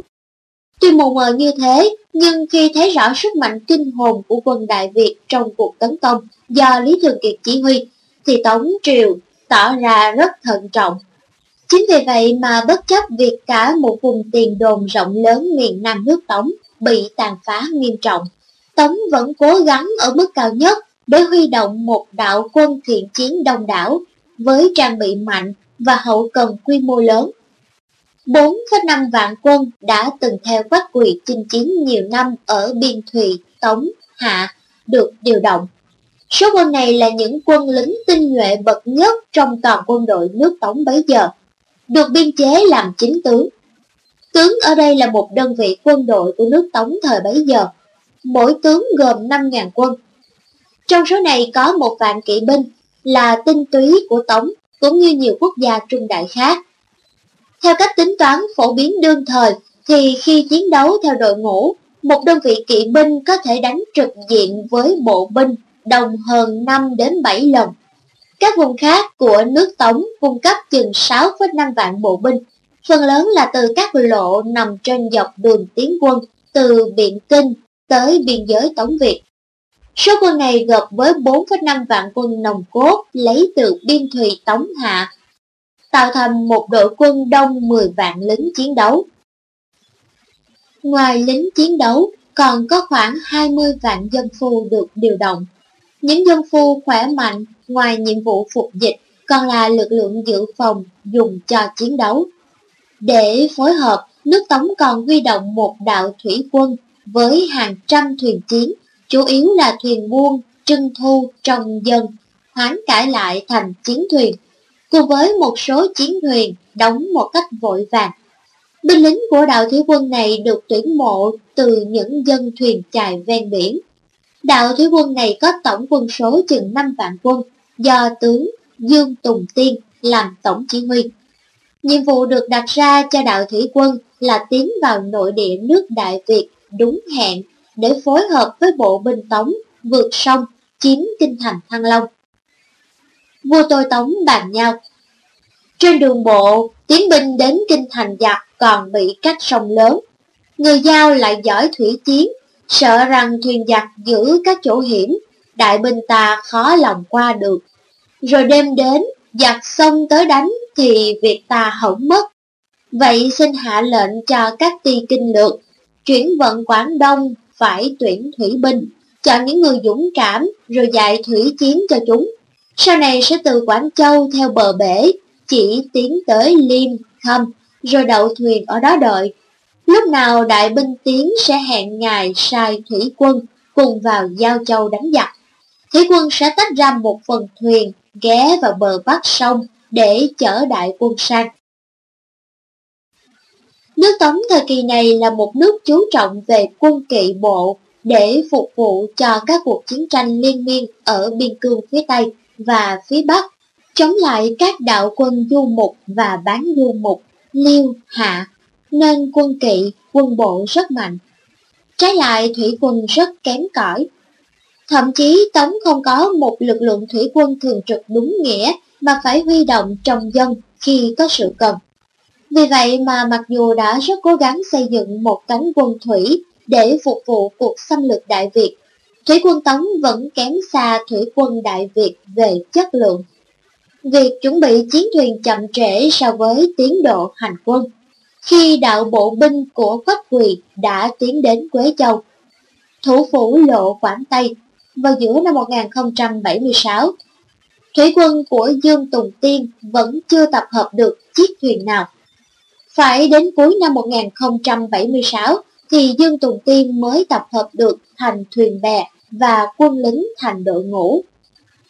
Song song với việc xây dựng thủy quân, vua Tống còn sai sứ đem của cải và chiếu thư theo thuyền buôn vượt biển cấp tốc sang Chiêm Thành, Chân Lạp, hay còn gọi là đế chế Khmer, để xúi dục hai nước này liên thủ với Tống cùng tấn công Đại Việt. Chiếu thư như sau. Chiêm Thành, Chân Lạp từ lâu nay bị giao chỉ cướp.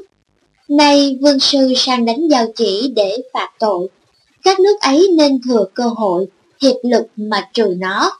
Ngày nào đánh dẹp xong, trẫm sẽ ban thưởng cho. Trẫm lại nghe nói rằng nhiều dân nước ấy đã bị giao chỉ bắt về.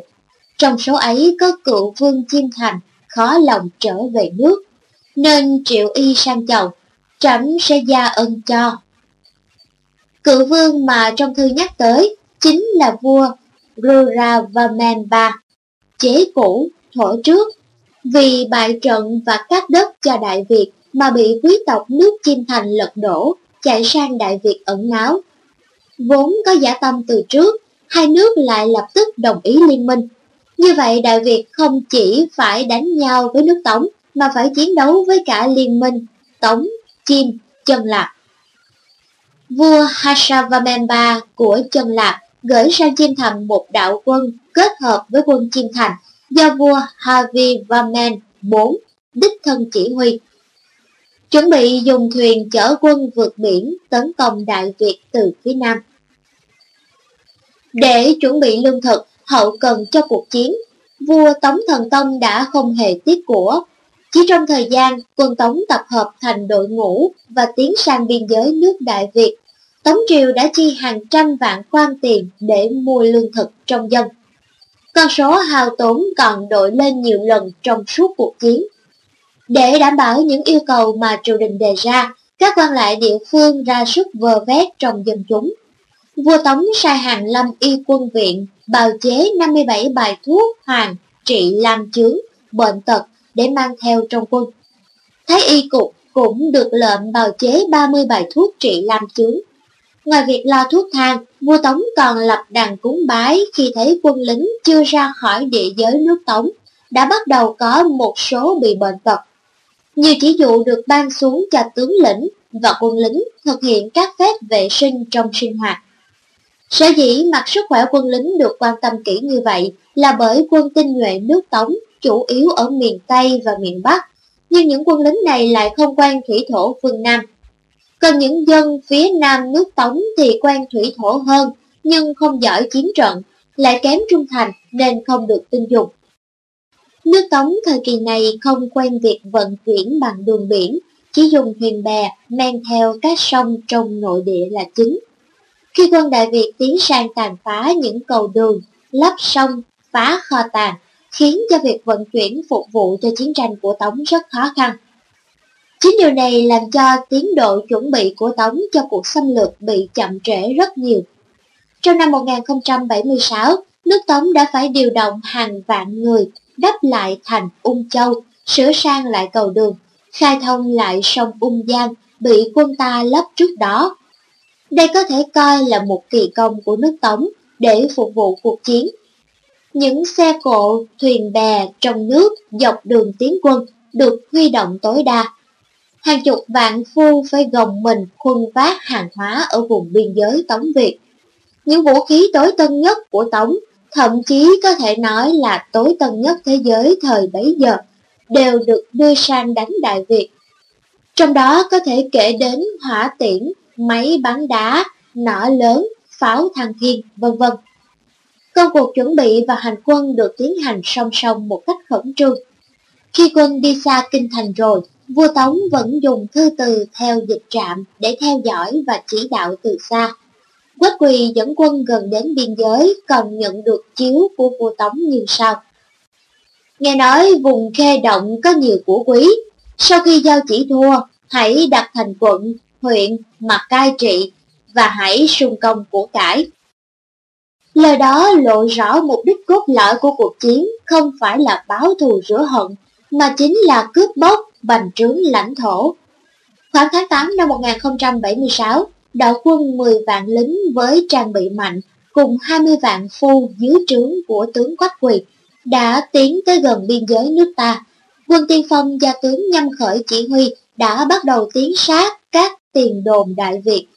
Đồng thời cánh thủy quân của Dương Tùng Tiên cũng được lệnh tập trung ở cảng Cam Châu, sẵn sàng xuất phát, chính thức mở màn cuộc chiến tranh xâm lược. Kỳ 10 Lý Thường Kiệt dùng lính thủy đánh bộ chống quân Tống. Khi bố trí một thế trận chống ngoại xâm, Lý Thường Kiệt phải chọn địa bàn châu thổ sông Hồng gần kinh thành Thăng Long làm trọng tâm, với lực lượng đóng vai trò then chốt là các đội quân chính quy người Kinh. Sau khi hoàn thành cuộc bắt phạt đánh phủ đầu nước Tống và rút quân an toàn về nước, Lý Thường Kiệt, vị chỉ huy tối cao của quân đội Đại Việt, đã biết chắc thế nào quân Tống cũng sẽ tiến sang báo thù. Ông đã cùng với triều đình và quân dân cả nước tích cực chuẩn bị để quyết chiến với quân xâm lược. Trai tráng cả nước được tuyển mộ vào đội ngũ, ngày đêm tập luyện chiến đấu. Ở biên giới, thế phòng thủ của Đại Việt chủ yếu dựa vào các lực lượng thổ binh của các tù trưởng. Tù trưởng Lưu Kỷ giữ châu Quảng Nguyên, phò mã thân cảnh Phúc ở châu Quang Lan, đóng quân tại Động Giáp, giữ ải Giáp Khẩu và ải Quyết Lý. Châu môn có quân của các tù trưởng Hoàng Kim Mãn, Sầm Khánh Tân, Nùng Thuận Linh, án ngữ tuyến đường bộ từ Bình Gia đến Thái Nguyên. Vi Thủ An giữ đường từ Tư Lăng đến Lạng Châu. Trong các đội quân này mạnh nhất là quân của Lưu Kỷ và Thân Cảnh Phúc.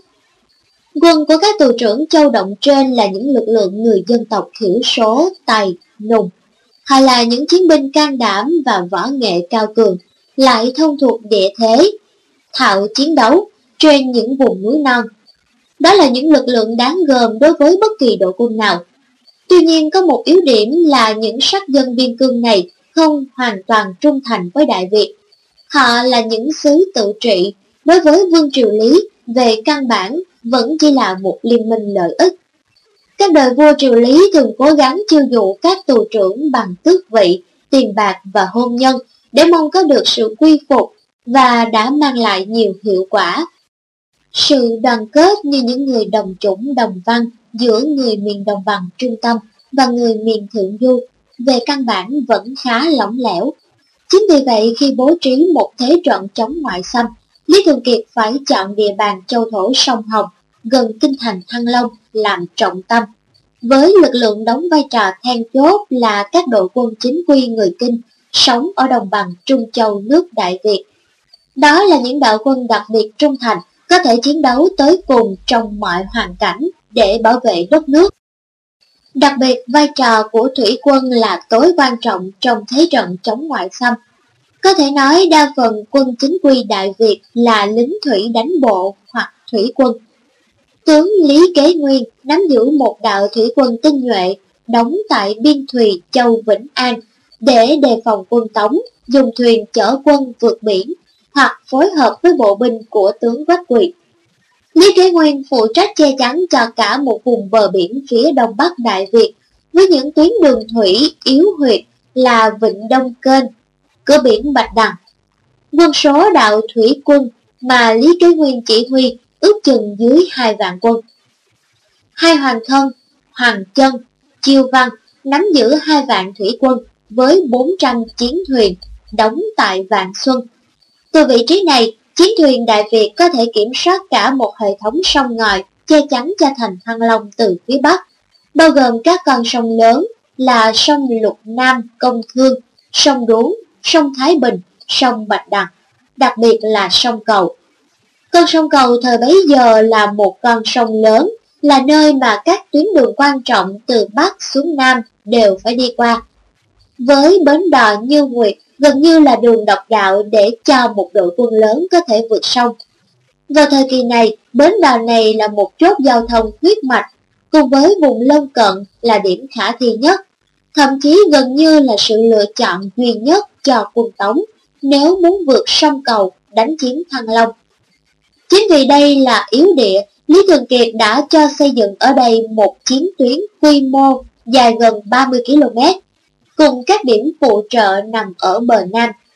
Chiến tuyến Như Nguyệt là một chuỗi những cụm chiến lũy được làm bằng gỗ, tre, nứa, được liên kết bằng vữa đất. Chiến lũy được đắp theo những nơi được đánh giá là có thể vượt sông. Bên ngoài các đoạn chiến lũy, lớp lớp những trong tre được cắm kính bờ sông, chỉ mũi nhọn về phía bắc. Ngoài ra còn có những hầm trong ngầm được chôn tạo thành những cái bẫy. Những nơi bụi rậm hay bờ dốc cao thì không có chiến lũy, chỉ có quân mai phục đề phòng.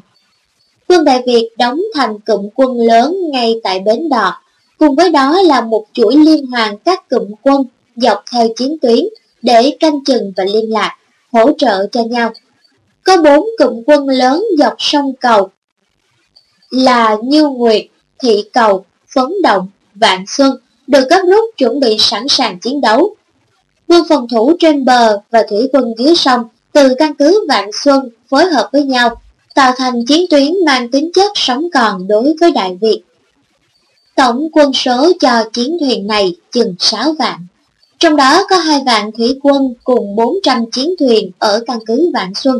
Bốn vạn quân còn lại đóng thành nhiều cụm liên hoàn, dọc theo chiến tuyến. Các cỗ máy bắn đá cũng được bố trí ở những trọng điểm dọc bờ sông. Ngay tại bờ nam bến Như Nguyệt còn có 300 chiến thuyền bày trận. Cấm quân tinh nhuệ nhất dùng để bảo vệ kinh thành cũng được điều lên tham chiến. Ngay sau lưng chiến tuyến chính là con đường tiến thẳng vào kinh thành Thăng Long. Ở vùng lãnh thổ phía nam, Đại Việt còn chịu sự đe dọa của thiên Thành và Chân Lạc. Hiện tại sử liệu về việc chuẩn bị cho mặt trận phía nam này hầu như không có gì. Chúng ta thấy rằng quân Đại Việt với những đơn vị đông đảo nhất đã tập trung cho mặt trận phía Bắc chống quân Tống. Nhưng hẳn là vùng phía Nam cũng phải có số quân phòng thủ nhất định để đề phòng liên quân Chim Thành, Chân lạc Ngoài số lộ quân, quân địa phương thời Lý, phòng giữ các châu, trấn phía Nam, Đại Việt còn sử dụng tù binh Tống để sung làm lính phòng thủ quân Chiêm. Số tù binh xung quân này có đến hàng ngàn, thậm chí gần vạn người. Đây là quân số quan trọng bổ sung cho chiến trường phía Nam, đóng giữ tại trấn Nghệ An, Thanh Hóa. Tuy đội quân tù binh này ô hợp, nhưng Đại Việt hầu như không có nhiều sự chọn lựa. Về sau diễn biến cuộc chiến sẽ cho chúng ta thấy, mặt trận phía Nam chịu ảnh hưởng từ kết quả của mặt trận phía Bắc. Xét cho cùng hai nước Chiêm Thành, Chân Lạp tấn công Đại Việt cũng chỉ mang tính chất theo đốm ăn tàn. Họ chờ đợi một thắng lợi của nước Tống để sầu xé Đại Việt, chứ chẳng dạy gì dành phần khó nhọc về mình. Nhất là nước Chiêm Thành đã nhiều lần nếm mùi thất bại trước Đại Việt, nên càng thêm phần thận trọng. Có thể nói rằng nếu Đại Việt đánh bại được Tống, thì hai nước này không đánh cũng tự rút. Bởi nếu quân Đại Việt được rảnh tay chiến đấu trên lãnh thổ của mình, thì cho dù hai nước Chiêm Thành, Chân Lạc, liên minh cũng không phải đối thủ. Cuối năm 1076, khi quân Tống tiến đến biên giới, và bắt đầu những hoạt động quân sự đầu tiên. Một thế trận liên hoàn trên toàn lãnh thổ nước Đại Việt đã sẵn sàng chờ đón chúng. Kỳ 11 Lý Thường Kiệt dùng gián điệp, vua Tống hoang mang. Do thám Đại Việt cải trang thành nhà sư, nạn dân đi khắp nơi dò la tin tức. Điều này khiến vua Tống lo ngại. Nước Tống muốn thông tính Đại Việt ta, cái họ thiếu nhất chính là thông tin. Ở chiều ngược lại, Đại Việt ở thế bị uy hiếp cũng rất cần nắm rõ tin tức của quân Tống. Từ cách bố trí lực lượng, thành phần tham chiến, vũ khí, thời gian, vân vân. Tất cả những thứ đó đều rất quan trọng cho việc lập kế hoạch đánh giặc cụ thể, hiệu quả. Chính vì vậy, mặt trận nội gián, phản gián được cả hai bên rất chú trọng và diễn ra khá quyết liệt ngay từ trước khi hai bên khai chiến đến xuyên suốt cuộc chiến. Muốn hiểu thấu đáo về vấn đề sử dụng nội gián của cả hai phía, trước hết phải nắm rõ về đặc điểm dân cư thời bấy giờ. Đương thời lãnh thổ và dân tộc không hề được phân định rạch ròi như thời hiện đại. Nước Tống ban đầu lập quốc thì lấy vùng châu thổ sông Hoàng Hà làm trung tâm. Dân cư nơi đó được coi là những dân thân thuộc, là người Hán chính hiệu. Còn các dân phía nam sông Trường Giang vẫn chỉ là những dân hạng hai. Trong đó có những sắc dân, mân, điền, ngô, vẫn mang những hồi ức về những nhà nước độc lập xa xưa của họ, phần nào có xu hướng thoát khỏi sự cai trị của đế chế Tống để xây dựng lại nền độc lập. Đó là những cư dân vẫn đang trong quá trình đồng hóa với những người phương Bắc để tạo thành người Hán. Những dân này ở vùng ven biển phía đông nam nước Tống rất nhiều. Thêm vào một điều nữa là dân vùng lưỡng quảng có ngoại hình khá giống với dân Việt, sinh ra khó phân biệt, dễ dàng cho nội gián người Việt trà trộn. Dân trại lưới, người đi biển, buôn bán cũng được Đại Việt thu nạp để do thám trong lãnh thổ nước Tống, được dân chúng che chở, tạo thành cả một mạng lưới gián điệp lợi hại. Từ đây mà những động thái mộ binh phu, chuyển lương, đóng chiến thuyền được phía Đại Việt nắm rõ. Tống Thần Tông cũng biết dân chúng các vùng này không trung thành, mối nguy hiểm từ trinh thám Đại Việt khá cao, nên thường xuyên gửi các chiếu chỉ dặn dò các lộ Quảng Đông, Giang Tây, Phúc Kiến phải cẩn thận đề phòng nội gián. Những người Quảng Nam, Phúc Kiến, nước Tống sang buôn bán bên Đại Việt thường được trọng dụng, ban cho quan chức, nên nhiều người ở hẳn Đại Việt không về nữa. Đến mức ở nước Tống thời bấy giờ có tin đồn, vua Lý vốn là người Mân sang làm vua, nên người lưỡng quản Phúc Kiến mới được ưu ái như thế. Vua Tống sai người nhà của những người ở lại Đại Việt phải khai báo và chiêu dụ trở về nhằm khai thác tin tức. Tống còn phải đối phó với những quân do thám mà ta để lại dọc đường sau khi đánh Ung Châu, Khâm Châu, Liêm Châu. Do thám Đại Việt cải trang thành nhà sư, nạn dân đi khắp nơi, dò la tin tức. Điều này khiến vua Tống lo ngại, hạ lệnh cho lộ Quảng Tây thôi cấp các bằng sắt cho các nhà sư. Bằng sắt là một kiểu chứng nhận đối với các nhà sư đương thời. Xa hơn một chút về phương Nam, lộ Quảng Tây, nơi biên thùy Tống Việt và vùng rừng núi phía Bắc Đại Việt là vùng những sắc dân thiểu số, phần lớn là những mảng vỡ của tộc Tây Âu xa xưa. Nước Tống gọi họ là Mang Di, nước Việt cũng bắt chước gọi chung là Mang. Vùng này gọi chung là vùng khe động, chịu sự cai trị trực tiếp của hàng loạt các dòng tù trưởng. Trên danh nghĩa những sắc dân khe động này hoặc thuộc về Tống, hoặc thuộc lãnh thổ Đại Việt, nhưng thực tế họ rất dễ đổi phe bởi vì cả Tống và Việt đều không hoàn toàn đồng chủng đồng văn. Ở những trường hợp này, bên nào khéo ứng xử, chiêu dụ hơn sẽ có được sự phục vụ của họ. Chính những sát dân này là đối tượng mà nước Tống rất tích cực tranh thủ bằng của cải, chức tước trước và trong cuộc chiến. Chỉ cần một vài người thông thuộc địa bàn dẫn đường, Tống có thể dễ dàng công phá những cửa ải hiểm trở nhất. Tống sai những thám tử lẫn vào trong dân chúng vùng biên giới để kêu gọi dân chúng làm nội ứng cho quân Tống khi giao tranh nổ ra. Những thám tử này cũng là dân khê động vùng biên giới, nhưng nằm bên lãnh thổ nước Tống. Vua Tống còn có chính sách chiêu dụ đối với những tù binh, hàng binh Đại Việt, ý đồ dùng những người này làm chỉ điểm, dẫn đường. Mạng lưới gián điệp của quân Tống chỉ phát huy một ít tác dụng ở vùng biên giới và vùng rừng núi phía bắc nước Đại Việt, mà về sau trong cuộc chiến chúng ta sẽ thấy rõ. Tuy nhiên thành quả từ việc này không đáng kể so với thành tích dùng nội gián của phía Đại Việt.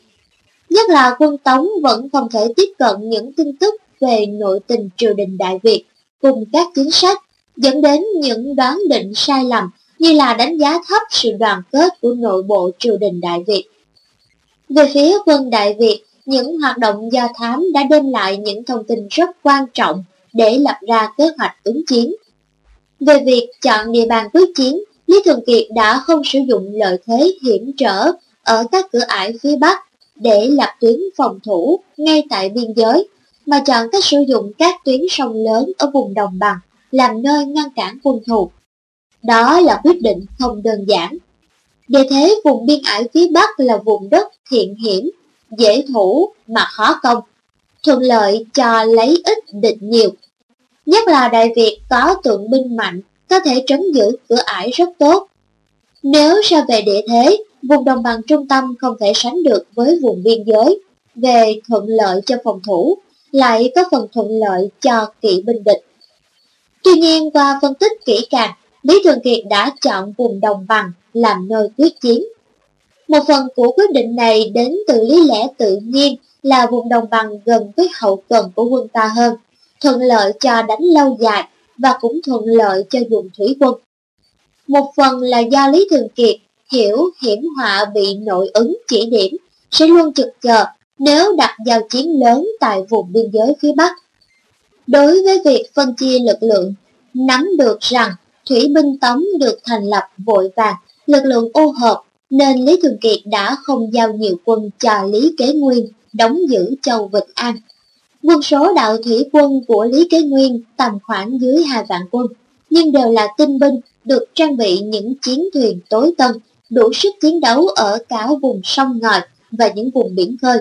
Có nhiệm vụ là ngăn chặn thủy quân Tống phối hợp với đạo quân chủ lực của Quách Quyệt.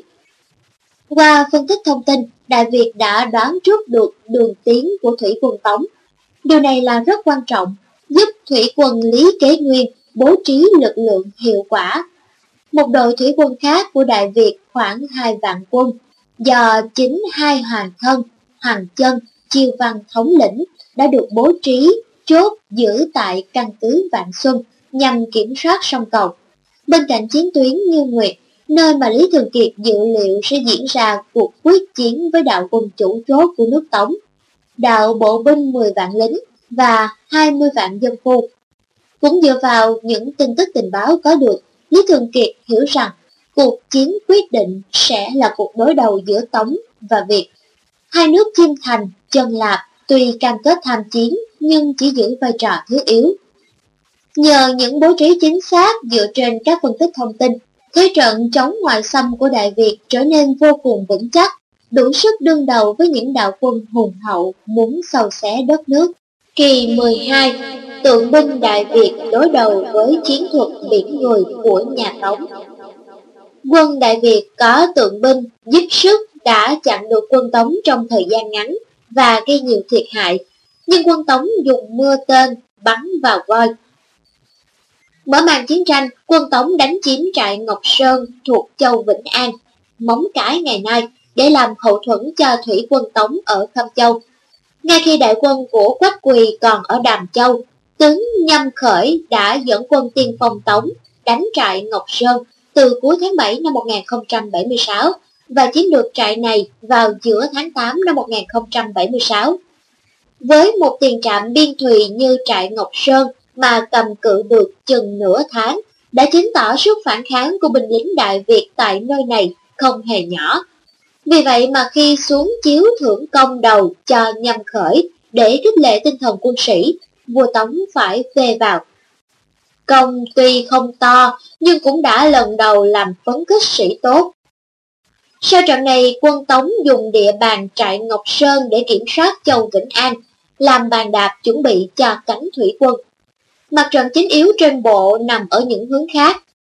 Tháng 10 năm 1076, đại quân của quốc Quỳ tiến đóng ở Tư Minh, bằng tường, giáp địa giới nước ta, chia quân tấn công các cửa ải để thông đường tiến sâu vào nội địa Đại Việt.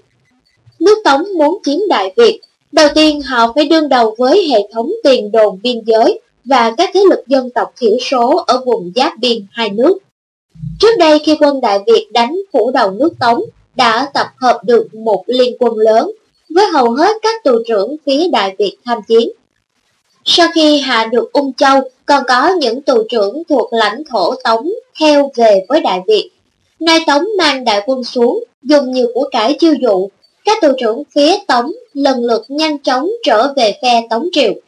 Tống cũng cho các thuyết khách tới tiếp xúc với các tù trưởng phía lãnh thổ Đại Việt, dùng nhiều lời lẽ vừa dụ dỗ vừa hăm dọa để luân lạc tinh thần các thủ lĩnh người dân tộc thiểu số.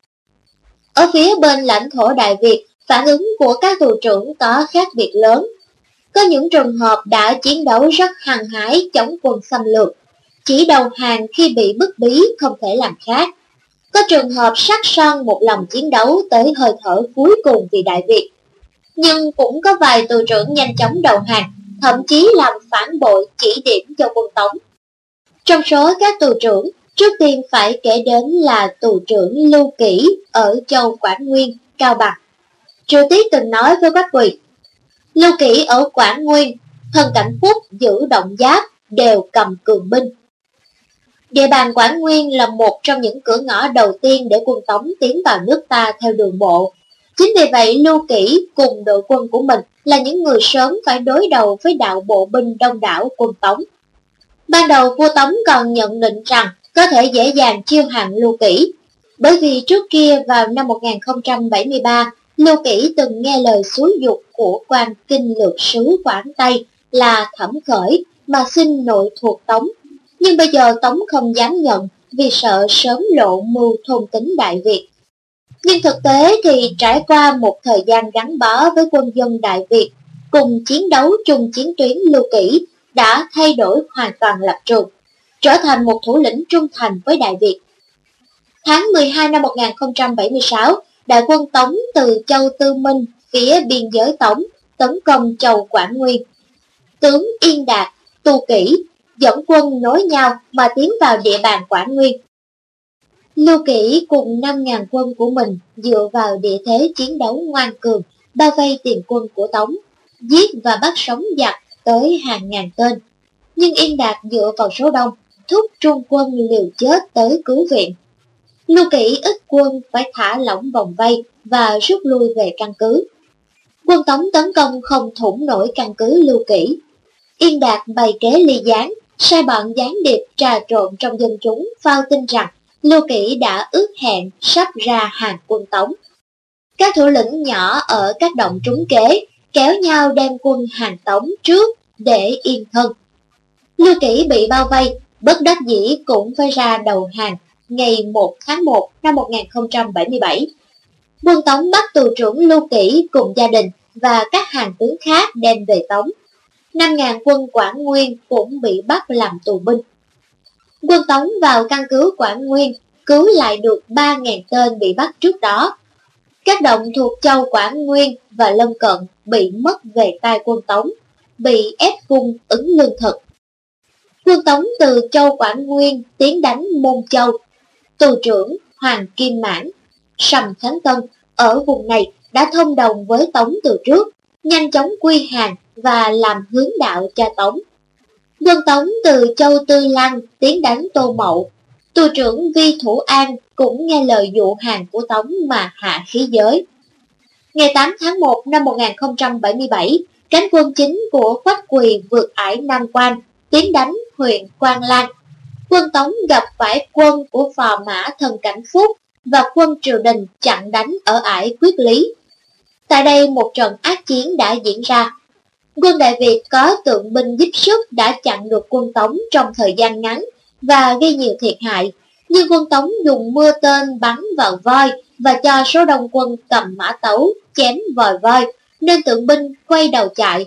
Quân Đại Việt do phò mã thần cảnh phúc chỉ huy phải rút lui về ải giáp khẩu, tức ải chi lăng, đặt sẵn mai phục chờ giặc. Ải này đặc biệt hiểm trở, trước đây các tướng phương Bắc đều phải chịu thương vong lớn tại đây.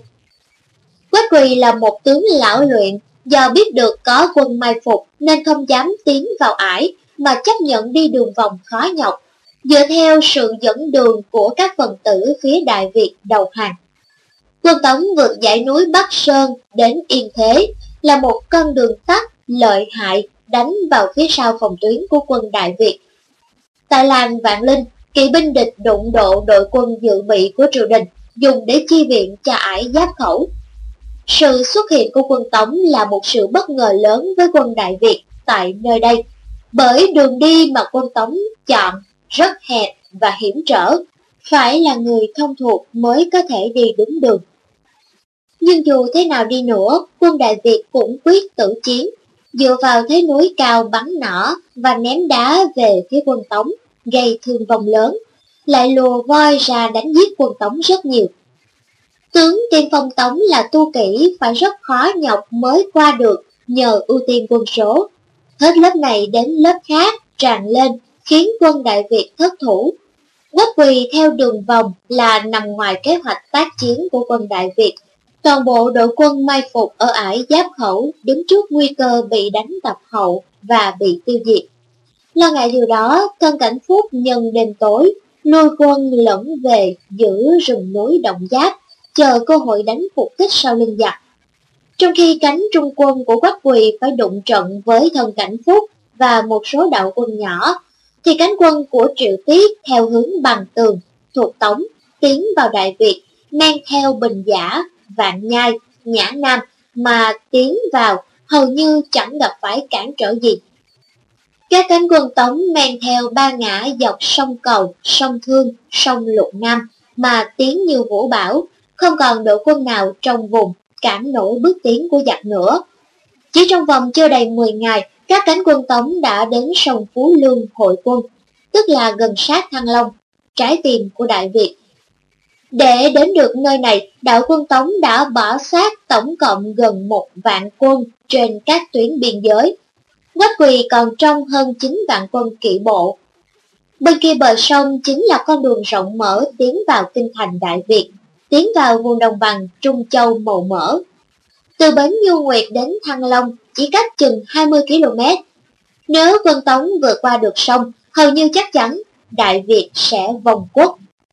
Nhưng tại đây, quân Tống gặp phải một phòng tuyến quy mô chưa từng thấy mà Lý Thường Kiệt cùng quân dân Đại Việt đã cất công dựng lên từ nhiều tháng trước. Đó là phòng tuyến Như Nguyệt chắn ngang đường Thiên Lý, con đường lớn xuyên Bắc Nam. Trên bờ lớp lớp trong tre và chiến lũy với hàng vạn bộ binh dàn sẵn. Dưới sông hàng lớp chiến thuyền Đại Việt tuần tra. Lúc này thì quân Tống không còn đường nào để đi vòng né tránh nữa, bởi thời bấy giờ đây là nút giao thông gần như duy nhất mà một đội quân có thể đi qua. Quân Tống đóng trại ở bờ bắc sông Phú Lương, ngay ở đoạn bờ bắc bến Như Nguyệt. Quách Quỳ cho lập một hệ thống trạm chuyển lương dài từ biên giới Tống Việt đến tận nơi đóng quân. Kế hoạch ban đầu của Quách Quỳ là đóng quân, chờ phối hợp với cánh thủy binh Tống. Tuy nhiên chúng ta sẽ thấy rằng Thủy chiến chưa bao giờ là điều mà người Việt tỏ ra kém cỏi. Cánh quân thủy Đại Việt do tướng Lý Kế Nguyên ở mạng Đông Bắc lúc bấy giờ cũng đang chiến đấu chặn đường tuyến của thủy quân địch. Vận mệnh Đại Việt không chỉ phụ thuộc vào cuộc chiến đấu trong nội địa, mà còn phụ thuộc vào kết quả của cuộc chiến giữa các chiến thuyền mạng biển Đông Bắc. Kỳ 13 Lý Thường Kiệt và cuộc đại khai sát giới quần Tống trước cửa Bạch Đằng. Thuyền Tống to lớn, cơ động chậm, bị các chiến thuyền thực thụ của Đại Việt nhanh nhẹn, bao vây, tiêu diệt từng chiếc. Quân lính Tống ô hợp, không biết xoay sở thế nào, bị quân Đại Việt tắm máu. Binh Thế Tống đứt đoạn, không sao cứu vãn nổi. Nhưng vì thủy quân Tống rất đông, nên thủy quân Đại Việt giết không xuể, Thủy quân là một bộ phận quan trọng trong toàn bộ kế hoạch xâm lược của nước Tống. Như các kỳ trước đã nói, Thủy quân Tống thời kỳ này là một đội quân thời vụ, được gây dựng vội vàng chỉ nhằm phục vụ cho cuộc thôn tính Đại Việt. Lính tráng của thủy quân Tống đa phần là dân ven biển, được tuyển mộ và huấn luyện trong thời gian ngắn, còn chiến thuyền là những thuyền buôn hoán cải. Xét về chất, thủy quân Tống kém Đại Việt xa cả về lính lẫn thuyền. Bởi Đại Việt là một nước có cơ sở văn hóa sông biển mạnh, lãnh thổ nhiều sông ngòi và giáp biển, thường xuyên phải dùng đến thủy quân cho các cuộc xung đột với chiêm thành và đánh dẹp trong nước. Tuy nhiên sự kỳ vọng của triều đình Tống cùng tướng Quách Quỳ vào thủy quân Tống không phải là viễn vông hay thiếu cơ sở. Với tiềm lực của một đế chế rộng lớn và đông dân hơn Đại Việt gấp nhiều lần, nước Tống toan dùng ưu thế số lượng để bù lại sự yếu kém về chất lượng. Các thuyền buôn mà Tống chọn sung công để dùng cho thủy quân là các thuyền đi biển cỡ lớn, vừa chở được nhiều quân lính, vừa giảm trao đảo khi di chuyển. Thủy quân Tống có đến hàng trăm thuyền lớn, mỗi chiếc chở được hơn trăm lính đến hàng trăm lính. Quân số đạo thủy quân Tống theo sách nghệ thuật đánh giặc giữ nước của dân tộc Việt Nam thì có đến hơn 5 vạn quân, do tướng Dương Tùng Tiên chỉ huy. Dương Tùng Tiên được vua Tống phong làm An Nam, đạo hành doanh, chiến trạo, đồ giám. Phối hợp với một số quan chức khác phụ trách từ tuyển mộ quân, trưng thu thuyền đến vạch kế hoạch tác chiến. Thủy quân Tống áp đảo hoàn toàn về số lượng so với thủy quân Đại Việt phía mạng Đông Bắc do Lý Kế Nguyên chỉ huy. Thủy quân của Lý Kế Nguyên chỉ có dưới 2 vạn quân như theo sách danh tướng Việt Nam ước đoán. Thậm chí toàn bộ binh chủng thủy quân Đại Việt cũng ít hơn quân số đạo thủy quân Tống. Theo kế hoạch ban đầu mà Tổng chỉ huy thủy quân Tống, tướng Dương Tùng Tiên vạch ra là dùng thủy quân đi vòng đường biển để tiến thẳng vào lãnh thổ Chiêm Thành, phối hợp với quân Chiêm đánh ngược lên từ phía nam Đại Việt, tạo thành thế gọng kìm. Tuy nhiên trong quá trình thực hiện, kế hoạch này đã tỏ ra quá sức đối với Tống, bởi vì cho hàng vạn thủy quân đi đường biển xa xôi như thế, đòi hỏi sự chuẩn bị về hậu cần quá lớn, trong khi thời gian chuẩn bị thì có hạn. Việc chuẩn bị hậu cần như thế vượt ngoài tiềm lực của bất kỳ đất nước nào thời bấy giờ, kể cả Tống. Do sự phá sản của kế hoạch vượt biển vào chim, Thủy quân Tống phải chuyển sang kế hoạch mới, đó là men theo ven biển Đông Bắc Đại Việt để xâm nhập vào nội địa theo ngã sông Bạch Đằng, phối hợp với đạo bộ binh của Quách Quỳ, chở quân sang sông lớn để chiếm kinh thành Thăng Long. Thủy quân Tống tập kết ở Khâm Châu, vào cuối thu năm 1076 đã vượt biển tiến vào địa giới châu Vĩnh An, mà đạo quân của tướng Nhâm Khởi đã chiếm đóng từ trước đó. Tại Vĩnh An, quân Đại Việt rút lui, tạm nhường trận địa cho giặc. Lý Kế Nguyên âm thầm cho lực lượng thủy quân của mình đặt mai phục ở sông Đông Kênh. Tuyến đường huyết mạch mà ông dự liệu chắc rằng thủy quân Tống phải đi qua. Vì rằng đó là cách giải thích hợp lý nhất cho việc quân Tống ra quân chiếm Vĩnh An từ rất sớm. Đông cơn vốn là một dải nước ven biển giữa đất liền và các hải cảng từ Vĩnh An đến Bạch Đằng. Đúng như dự đoán, tướng Dương Tùng Tiên cùng thủy quân Tống tiến quân vào Vĩnh An mà không hề thấy sự chống cự nào của thủy quân Đại Việt. Đàn lệnh cho toàn quân xếp hàng dọc theo dòng đông kênh, tiến gấp về hướng cửa sông Bạch Đằng, lọt ngay vào trận địa mai phục của quân Đại Việt chờ sẵn. Lý Kế Nguyên phát lệnh tấn công, thủy quân Đại Việt dốc toàn lực đánh dữ dội vào đội hình thuyền địch. Lúc này thì toàn bộ những nhược điểm của thủy quân Tống bộc lộ. Thuyền Tống to lớn, cơ động chậm, bị các chiến thuyền thực thụ của Đại Việt nhanh nhẹn, bao vây, tiêu diệt từng chiếc. Quân lính Tống ô hợp không biết xoay sở thế nào, bị quân Đại Việt tắm máu. Binh Thế Tống đứt đoạn không sao cứu vãn nổi, nhưng vì thủy quân Tống rất đông nên thủy quân Đại Việt giết không xuể. Dương Tùng Tuyên lui về cửa sông Đông Kênh phía Bắc để chỉnh đốn lực lượng cố thủ. Quân Đại Việt truy kích giao chiến hơn 10 trận lớn nhỏ với quân Tống và luôn giành thế thắng. Hai vạn thủy quân Tống bỏ sát nơi đáy nước. Dương Tùng Tiên thế cùng phải lệnh cho thủy quân tháo chạy ra biển, lui về tận vùng biển Khâm Châu, Liêm Châu để lập thủy trại. Giờ đây chẳng những không tiến quân được, trái lại thủy quân Tống còn lo ngại thủy quân Đại Việt sẽ tràn sang hải cảng của Tống. Dương Tùng Tiên về chẳng dám về, cho thuyền lượn lờ chiếu lệ trên biển đến hàng mấy tháng trời và gửi thư về đất liền tống dặn dò phòng bị. Vừa rồi tôi gặp quân liên lạc của giặc mang lệnh của viên hành quân chiêu thảo sứ bên giặc là Lý Kế Nguyên. Sau đó nhiều lần tôi đánh chúng, nhưng chúng không có ý khuất phục. Vậy xin hãy ra lệnh phòng bị nghiêm ngặt ở biên giới để tránh sự bất ngờ. Hai viên hiệu dụng là Phan Thực, Hoàng Tông Khánh cùng một tớp nhỏ thuyền được Tùng Tiên sai vượt biển xuống Chiêm Thành để thúc giục Chiêm Thành nhanh chóng tiến quân đánh Đại Việt từ phương Nam. Nhưng đây cũng là một việc làm vô bổ, bởi vì đường thẳng hầu như là không thể đi do sự phong tỏa của thủy quân Lý Kế Nguyên. Mà đi vòng ra khơi thì đường biển quá xa xôi, khó mà đưa tin kịp thời cho Chiêm Thành để phối hợp với Tống. Việc này cũng thừa thải do trước sứ Chiêm Thành Sang đã đồng ý tham chiến rồi, và thực tế thì Chiêm Thành cũng đã cất quân tấn công Đại Việt. Như vậy là thủy quân Tống chẳng giúp ích gì được cho bộ binh Tống, ngoài việc phân tán một phần binh lực Đại Việt cho mặt trận ven biển Đông Bắc. Lý Kế Nguyên cùng đạo thủy quân dưới trướng tuần tra vững chắc ven biển Đông Bắc, khống chế hoàn toàn mặt trận và cắt đứt toàn bộ liên lạc giữa thủy quân với quân Tống trên bộ. Thảm bại là từ ngữ ngắn gọn để đánh giá về mặt trận đường thủy của quân Tống. Đoàn thuyền ô hợp nhớt nhát dưới trướng Dương Tùng Tiên quay trở về bờ nước Tống tận vào cuối tháng 4 năm 1077 khi mà chiến tranh đã kết thúc rồi. Kỳ 14 Lý Thường Kiệt bài hiểm trận, Nhà Tống quyết nướng quân Đội hình quân Tống bị xé đứt thành từng đoạn, sang bao nhiêu, bị giết bấy nhiêu, nên phải rút chạy về bờ Bắc vân tiên phong của miêu lý trở nên vô thế, chống cự không nổi, bị vây kín bốn mặt. Quách Quỳ không phải là nhân vật tầm thường mà là một danh tướng rất lão luyện.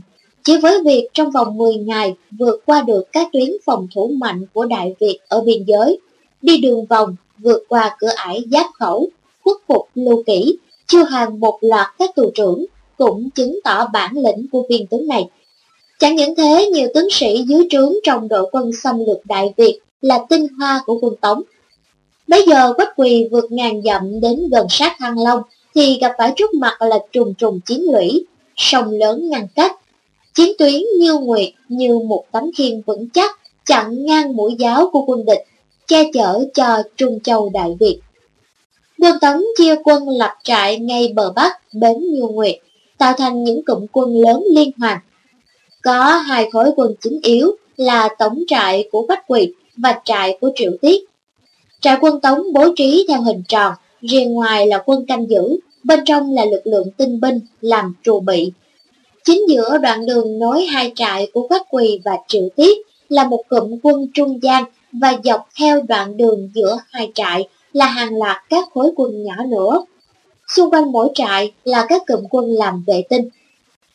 Ban đầu Quách Quỳ định chờ đợi thủy quân tống tới để phối hợp vượt sông, nhưng rất nhanh sau đó kế hoạch đã được sắp xếp lại. Trong một Hoàng Kim Mãn, trước là Tri Châu môn phía Đại Việt, nay Hàng Tống và làm hướng đạo đã chỉ điểm cho giặc một lối thuận tiện để bộ binh vượt sông. Tướng giặc Miêu Lý cùng thuộc hạ đến nơi quan sát sang bờ Nam, thấy vắng bóng quân Đại Việt, tâu với chủ tướng Quách Quỳ rằng, giặc đã trốn đi rồi, xin cho quân qua sông. Đầu tháng 2 năm 1077, Quách Quỳ liền hạ lệnh cho quân lính, nhân đêm tối gấp rút dùng gỗ bắt cầu phao vượt sông. Kỹ thuật bắt cầu phao gỗ là một trong những phát minh quân sự đắt giá của Tống thời bấy giờ. Đến sáng thì cầu phao bắt xong, đội tiên phong Tống do tướng Miêu Lý chỉ huy ào ào vượt sông, tiến sâu vào bờ phía nam. Tướng Vương Tiến cầm quân chốt giữ ngay đầu cầu, đón đại quân Tống tràn sang chi viện. Quân Tống quyết liệt đánh gấp vì ngại rằng thủy quân ta sẽ kịp kéo tới phá cầu. Tưởng chừng như quân Tống đã xuyên thủng được phòng tuyến cuối cùng của Đại Việt, thì đến vùng Yên Phụ, tiền phòng quân Tống gặp phục binh quân ta, thình lình nổi lên, đánh giết dữ dội, các tớp quân Tống nối đuôi phía sau cũng bị quân Đại Việt tấn công tạc sườn. Đội hình quân Tống bị xé đứt thành từng đoạn, sang bao nhiêu bị giết bấy nhiêu nên phải rút chạy về bờ Bắc. Quân tiên phong của Miêu Lý trở nên cô thế, chống cự không nổi, bị vây kín bốn mặt. Miêu Lý cùng quân sĩ đạo tiên phong dưới trướng liều chết rút về hướng cầu phao, thì cầu đã bị tướng Vương Tiến chặt đứt vì sợ quân Đại Việt tràn qua bờ Bắc. Chúng rơi vào cảnh tiến thái lưỡng nan, bị giết đến quá nữa và bị đẩy xuống sông chết đuối. Số tàn quân còn lại một phần được bè của quân Tống bờ Bắc chèo sang cứu về, số khác may mắn bơi về được bờ Bắc. Tướng Miêu Lý thoát chết nhờ nhảy được lên thuyền nhỏ chèo về bờ Bắc. Đợt vượt sông đầu tiên thất bại thảm hại do mắc bẫy mai phục của Lý Thường Kiệt. Quách Quỳ lại muốn chờ đợi thủy quân tới phối hợp, nhưng đợi mãi chẳng thấy bóng thủy quân tống đâu. Kể từ khi quân của Quách Quỳ tiến tới được bến Như Nguyệt, ngày 18 tháng 1 năm 1077, quân Tống đã trải qua cả tháng trời, dẫm chân tại chỗ. Quân Tống bấy giờ đã quá xa hậu phương, tải lương đi ngàn dặm, hậu cần dần trở nên thiếu thốn. Vì vậy, Quách Quỳ phải tính kế vượt sông lần thứ hai. Quân Tống điều động phu phen, đốn gỗ kết thành những chiếc bè khổng lồ, mỗi chiếc chở được đến hơn 500 quân cùng đầy đủ vũ khí trang bị. Chuẩn bị xong quân Tống ồ ạt vượt sông bằng bè. Các toán quân Tống đổ bộ lên bờ, lập tức dùng hỏa khí đốt phá trong tre và chiến lũy với Đại Việt, và dùng gươm đao chặt phá chiến lũy. Tuy nhiên những trò này chẳng ăn thua gì. Quân Đại Việt bình tĩnh dựa vào chiến lũy mà phòng thủ, vô cùng hiệu quả. Quân Tống sang bè nào thì bị giết sạch bè ấy. Cứ thế lớp này đến lớp khác, thiệt hại đến gần vạn quân. Quách quỳ đành phải ngậm ngùi hạ lệnh thu quân. Cuộc vượt sông lần thứ hai của quân Tống thất bại hoàn toàn. Hai bên ghim nhau ở đôi bờ sông. Đêm đêm, Lý Thường Kiệt ngầm sai người vào đền Trương Hống, Trương Hát, ngâm vang bài thơ. Nam quốc Sơn Hà Nam đế cư, tuyệt nhiên định phận tại thiên thư, như hà nghịch lỗ lai xâm phạm, nhữ đẳng hành khang, hữu bại hư. Giọng thơ đọc ngân vang rùng rợn như tiếng quỷ thần, khích lệ sĩ khí quân Đại Việt lên cao tột độ và làm cho quân Tống nghi hoặc hoang mang. Đó là đòn tâm lý chiến mà Lý Thường Kiệt đã dùng để vừa nâng cao tinh thần quân ta, vừa uy hiếp tinh thần quân địch. Quách quỳ sau hai lần vượt sông thất bại, đành thôi không tổ chức vượt sông nữa.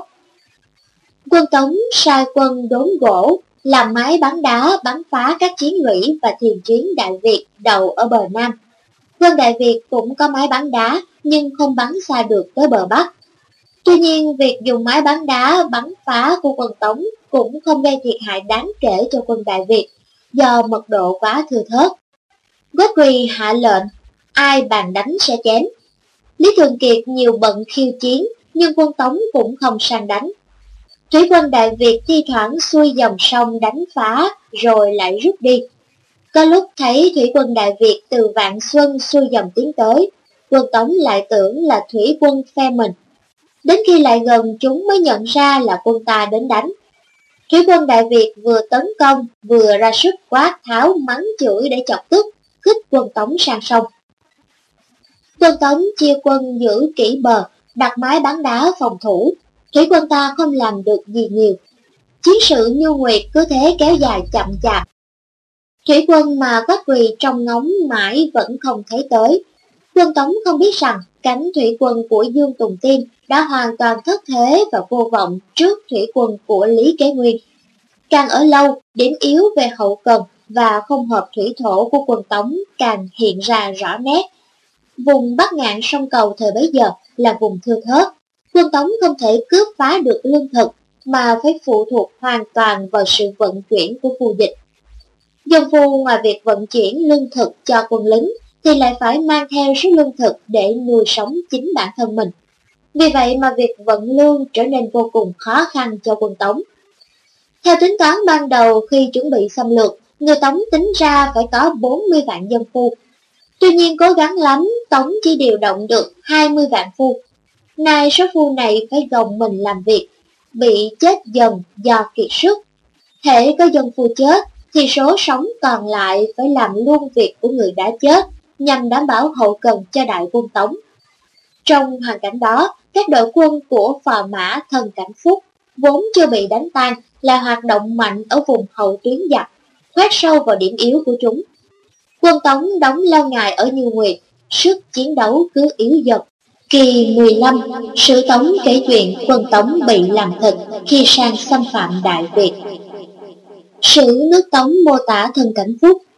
Quân Tống thừa thắng chiếm châu quang Lan, Lạng Châu. Viên Tri Châu là con rể nhà vua, bèn trốn vào trong đống cỏ. Thấy quân Tống thì ra giết chết hoặc bắt về xẻo thịt ăn. Người ta cho là vị thiên thần. Phà mã thân cảnh phúc, biệt hiệu phà mã áo chàm là tù trưởng động giáp, dòng dõi họ thân, nhiều đời hưởng tước lộc của triều đình nhà Lý, được phong làm tri châu quan lang. Ba đời dòng họ thân đều là phò mã của triều Lý. Tù trưởng thân thừa quý lấy công chúa con vua Lý Thái Tổ.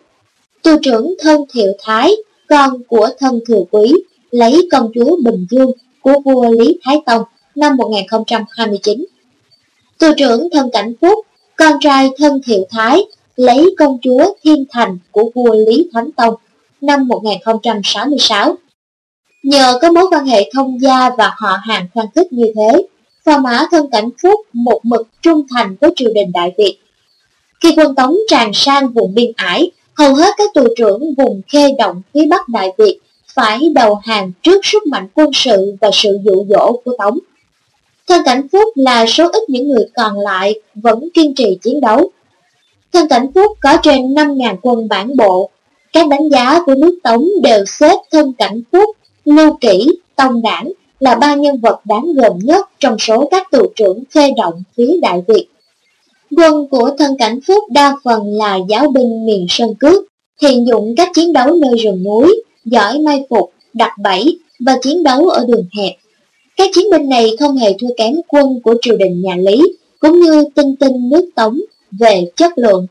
Họ thật sự rất thiện chiến, nhất là khi được chiến đấu trên chiến trường quen thuộc Thân Cảnh Phúc còn được sự hỗ trợ của quân triều đình cùng đội tượng binh trong cuộc chiến giữ các cửa ải. Đầu năm 1077, khi thân cảnh Phúc đặt phục binh ở ải giáp khẩu, bị quách quỳ đi đường vòng, đánh bọc hậu nên buộc lòng phải lui quân. Quách quỳ dự tính sẽ cố gắng đánh nhanh thắng nhanh, chiếm kinh đô Thăng Long và tiêu diệt quân đội triều đình sớm, thì mọi đạo quân khác của Đại Việt tất sẽ phải đầu hàng hoặc là bị tiêu diệt dễ dàng. Nhưng trong thực tế, phòng tuyến như Nguyệt quả là quá lợi hại. Quân Tống chôn chân một chỗ hàng tháng trời, hậu cần dần thiếu hụt và binh lính dần yếu sức do không hợp thủy thổ. Quân thân cảnh phúc về đến Động Giáp, một bộ phận quân chính quy triều đình phải rút về phía nam để hội quân cùng phòng thủ chiến tuyến như Nguyệt.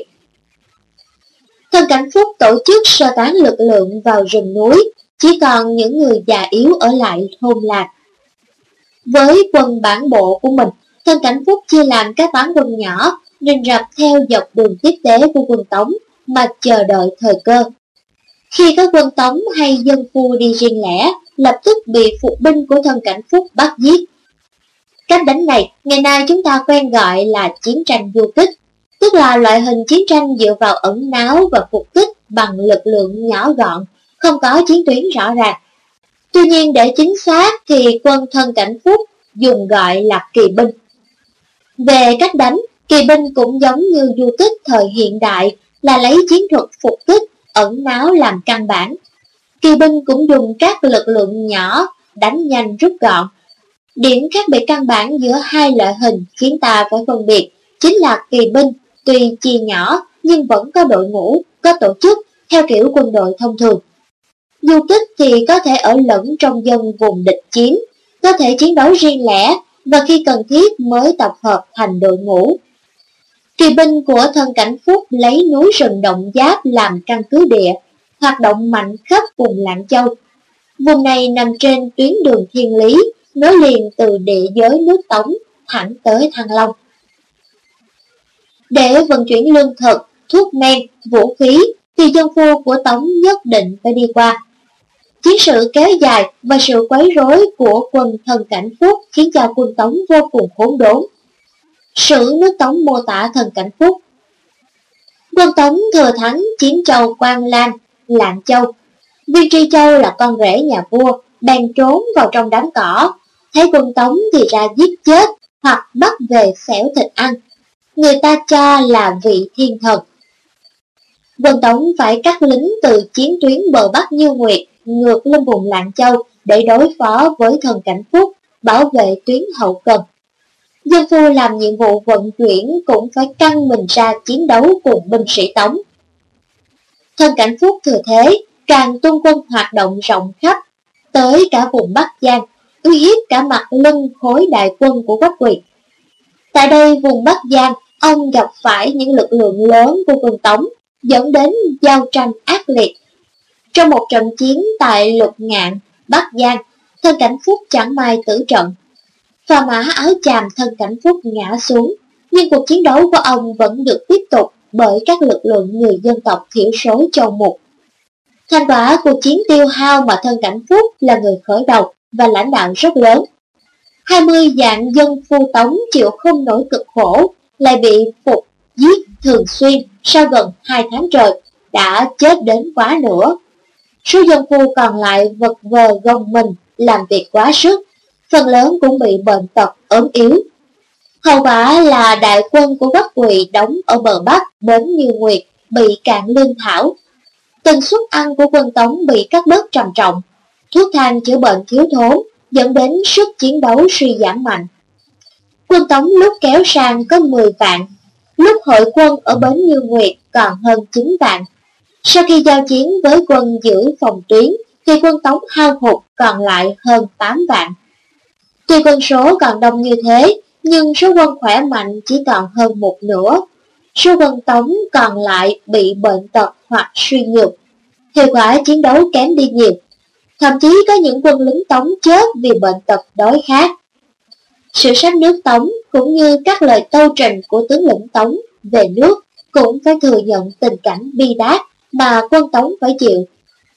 Nhưng họ không dám nói thẳng nguyên do mà nói tránh, đổ hết tại nóng nực làm chướng. Đó là cách mà sử sách các triều đại Trung Hoa vẫn dùng để lý giải cho các thất bại quân sự ở nước ngoài. Thực sự thì quân Tống lâm vào tình cảnh khốn đốn, nguyên do chính là vì thiếu lương thực và thuốc men. Mà thiếu lương thực thuốc men là do dân phu bị chết mòn. Dân phu Tống là những dân phía nam nước Tống, quen với thủy thổ hơn là binh lính chiến đấu, nhưng lại chết nhiều, một phần cũng do bạo lực. Nhưng phần nhiều là do bị thân cảnh Phúc và các đội kỳ binh đánh giết. Chiến công này của thân cảnh Phúc và quân dân vùng biên thùy phía Bắc góp phần quan trọng vào cuộc chiến. Nhờ vào đó, Thái úy Lý Thường Kiệt có đủ điều kiện để sớm tung ra những đòn kết liễu quân Tống, trước khi liên quân Chiêm Thành và quân Khmer kịp đánh tới từ phía Nam. Kỷ 16 Lý Thường Kiệt siết vòng vây hàng vạn quân Tống chôn chân chờ chết. Toàn cục trận chiến kép, quân Tống ở cả doanh trại Triều Tiết và đại doanh của Quách Quỳ tổng số chết đến gần 5 vạn quân, cộng với quân số đã hao hụt từ trước đó, Quách Quỳ còn trong tay không tới 4 vạn quân, mà một số lớn là mệt mỏi ốm yếu. Từ khi Quách Quỳ đem quân Tống vượt biên ải, chỉ trong vòng 10 ngày đã tiến đến bờ bắc sông Phú Lương, vua Tống Thần Tông ban đầu nghe tin báo về trong bụng lấy làm vui mừng, đích thân lấy bản đồ mà chỉ dẫn cho các quan lại Tống Triều biết về đường tiến của quân Tống. Thế nhưng niềm vui của vua Tống là quá sớm và cũng nhanh chóng bị dập tắt.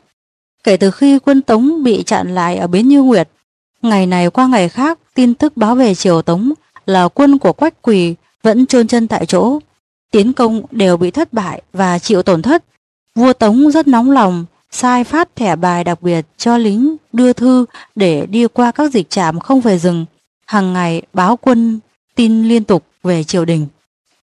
Quách quỷ biết rằng thế phòng thủ ở bờ Nam Như Nguyệt rất vững chắc, nên sau hai lần vượt sông thất bại, y nhất quyết án binh bất động.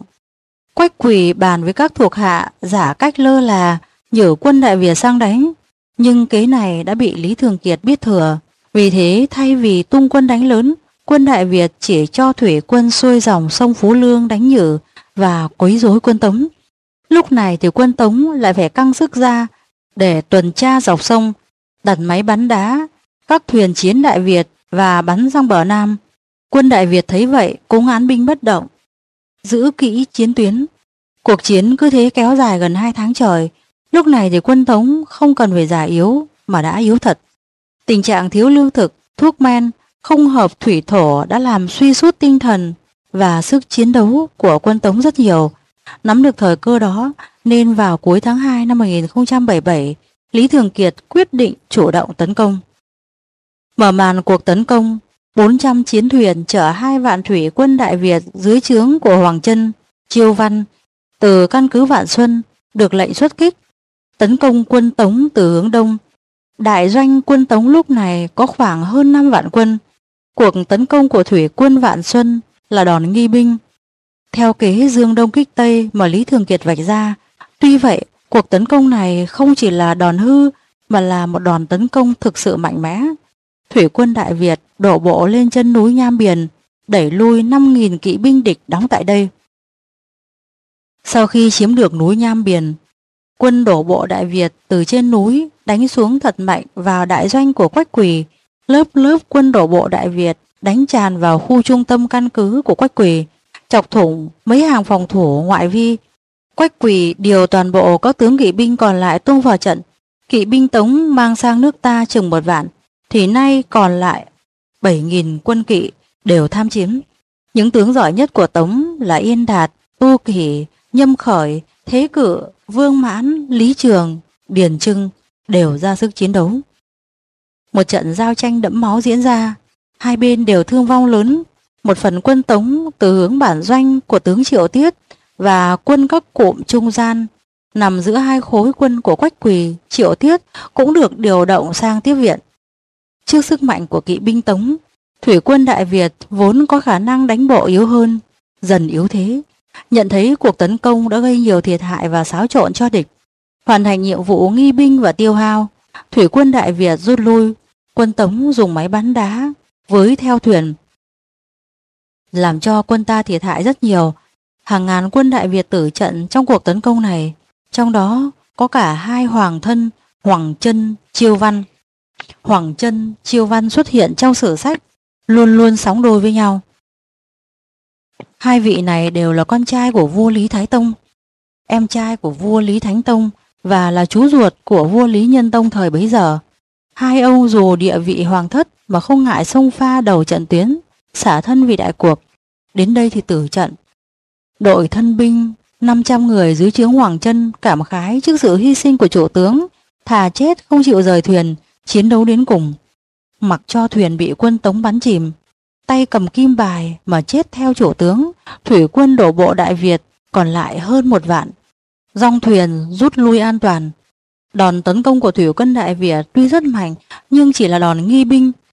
Trong lúc bố trí lực lượng của quân Tống bị xáo trộn do cuộc tấn công của thủy quân, lợi dụng trời tối, Lý Thường Kiệt tung quân đánh đòn quyết định. Toàn bộ bốn vạn quân còn lại ở phòng tuyến như Nguyệt do đích thân Lý Thường Kiệt chỉ huy chớp thời cơ đang đêm dùng thuyền vượt sông đánh thẳng vào doanh trại của tướng Triệu Tiết. Lực lượng tại doanh trại của Triệu Tiết lúc này còn khoảng trên 3 vạn quân, nhưng sức chiến đấu đã suy giảm nhiều. Quân trong doanh Triệu Tiết đã yếu, quân ở các cụm trung gian gần đó lại đã điều sang tiếp viện cho đại doanh của Quách Quỳ, nên gần như cụm quân của Triệu Tiết bị cô lập.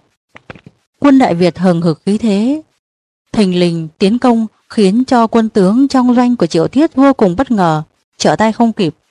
Quân Đại Việt dưới sự chỉ huy trực tiếp của Lý Thường Kiệt nhanh chóng làm chủ hoàn toàn trận địa, thả sức chém giết quân Tống. Hầu như toàn bộ quân trong doanh trại của Triệu Tiết bị tiêu diệt.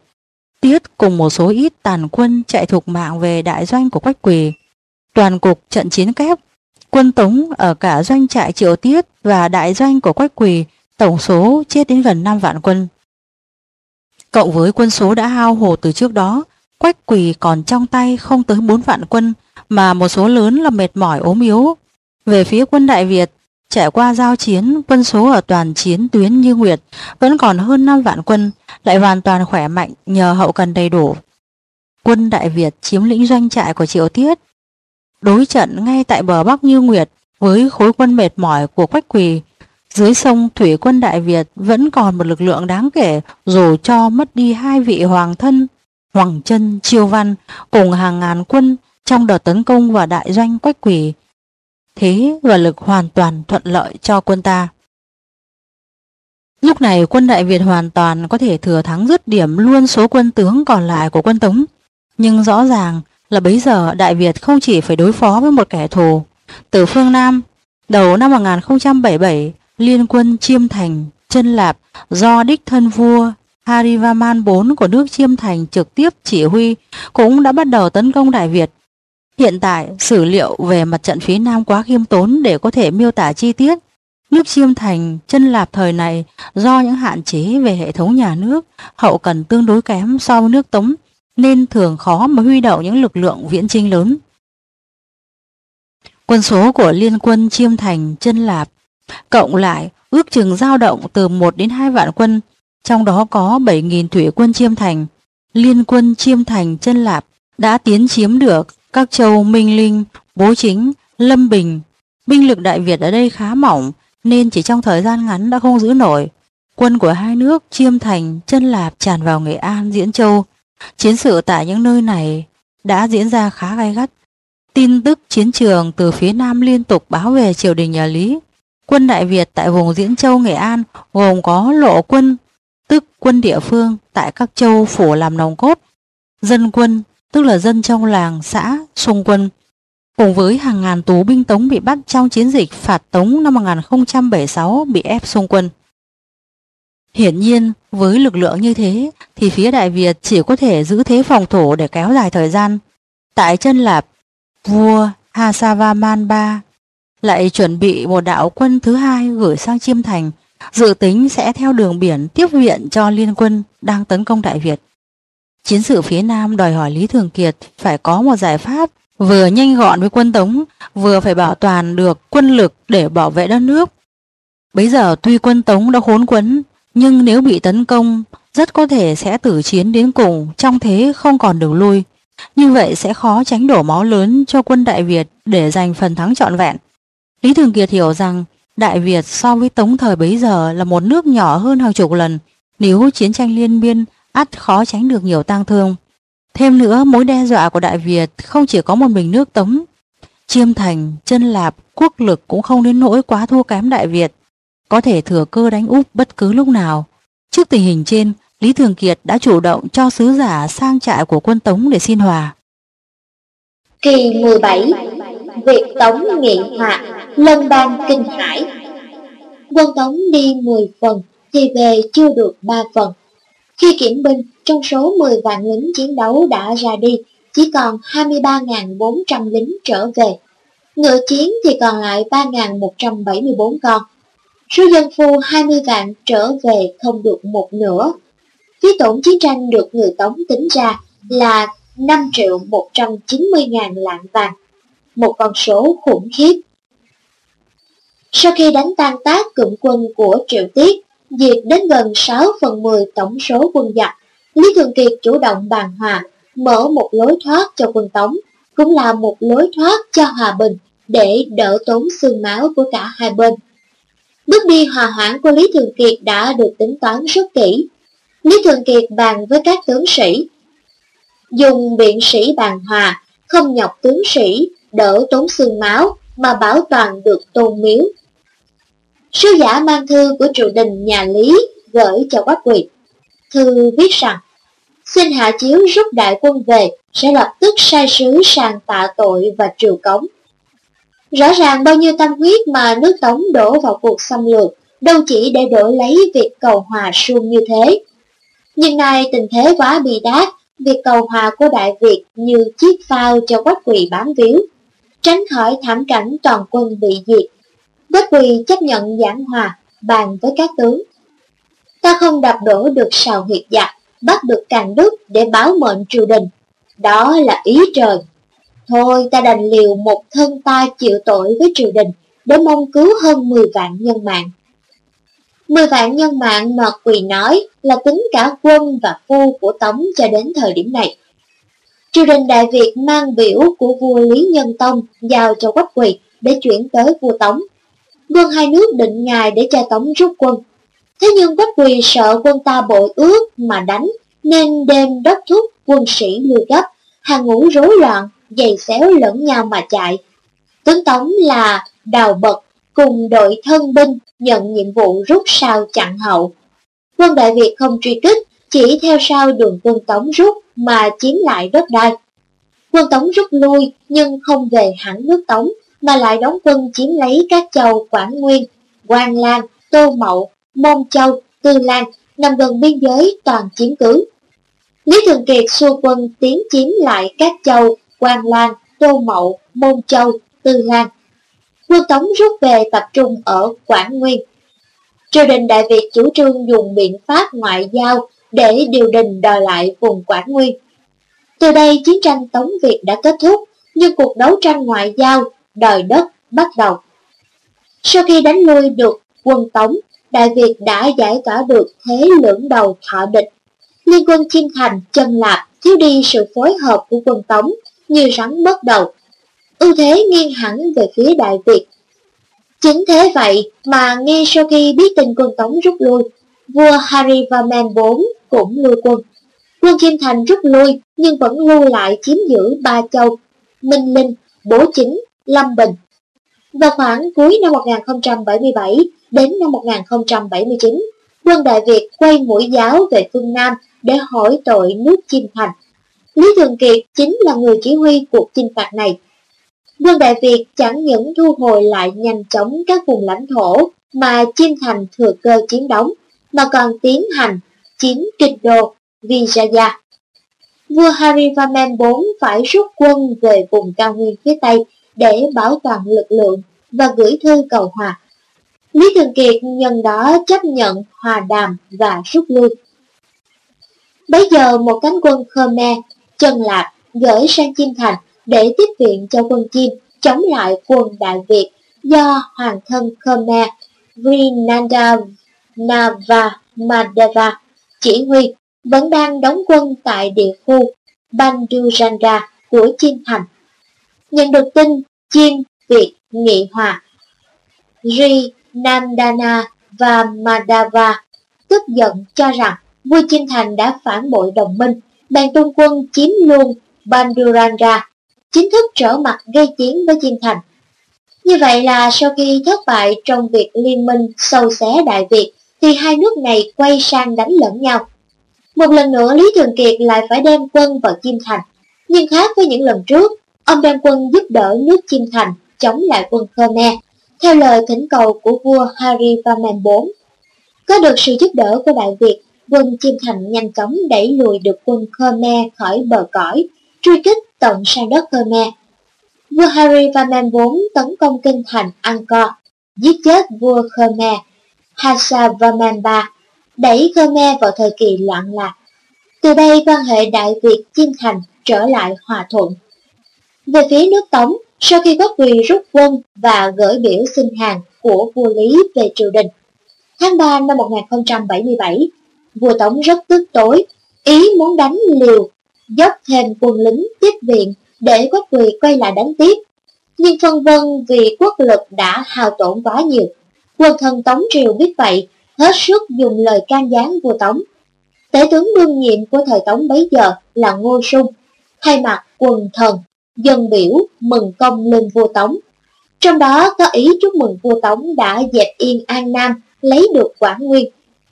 Tống Thần Tông nhận thấy rằng tuy Tống chịu tổn thất, nhưng phía Đại Việt đã biết giữ thể diện cho Tống, dân biểu cầu hòa, bèn hạ lệnh bãi binh, chấp nhận nghị hòa.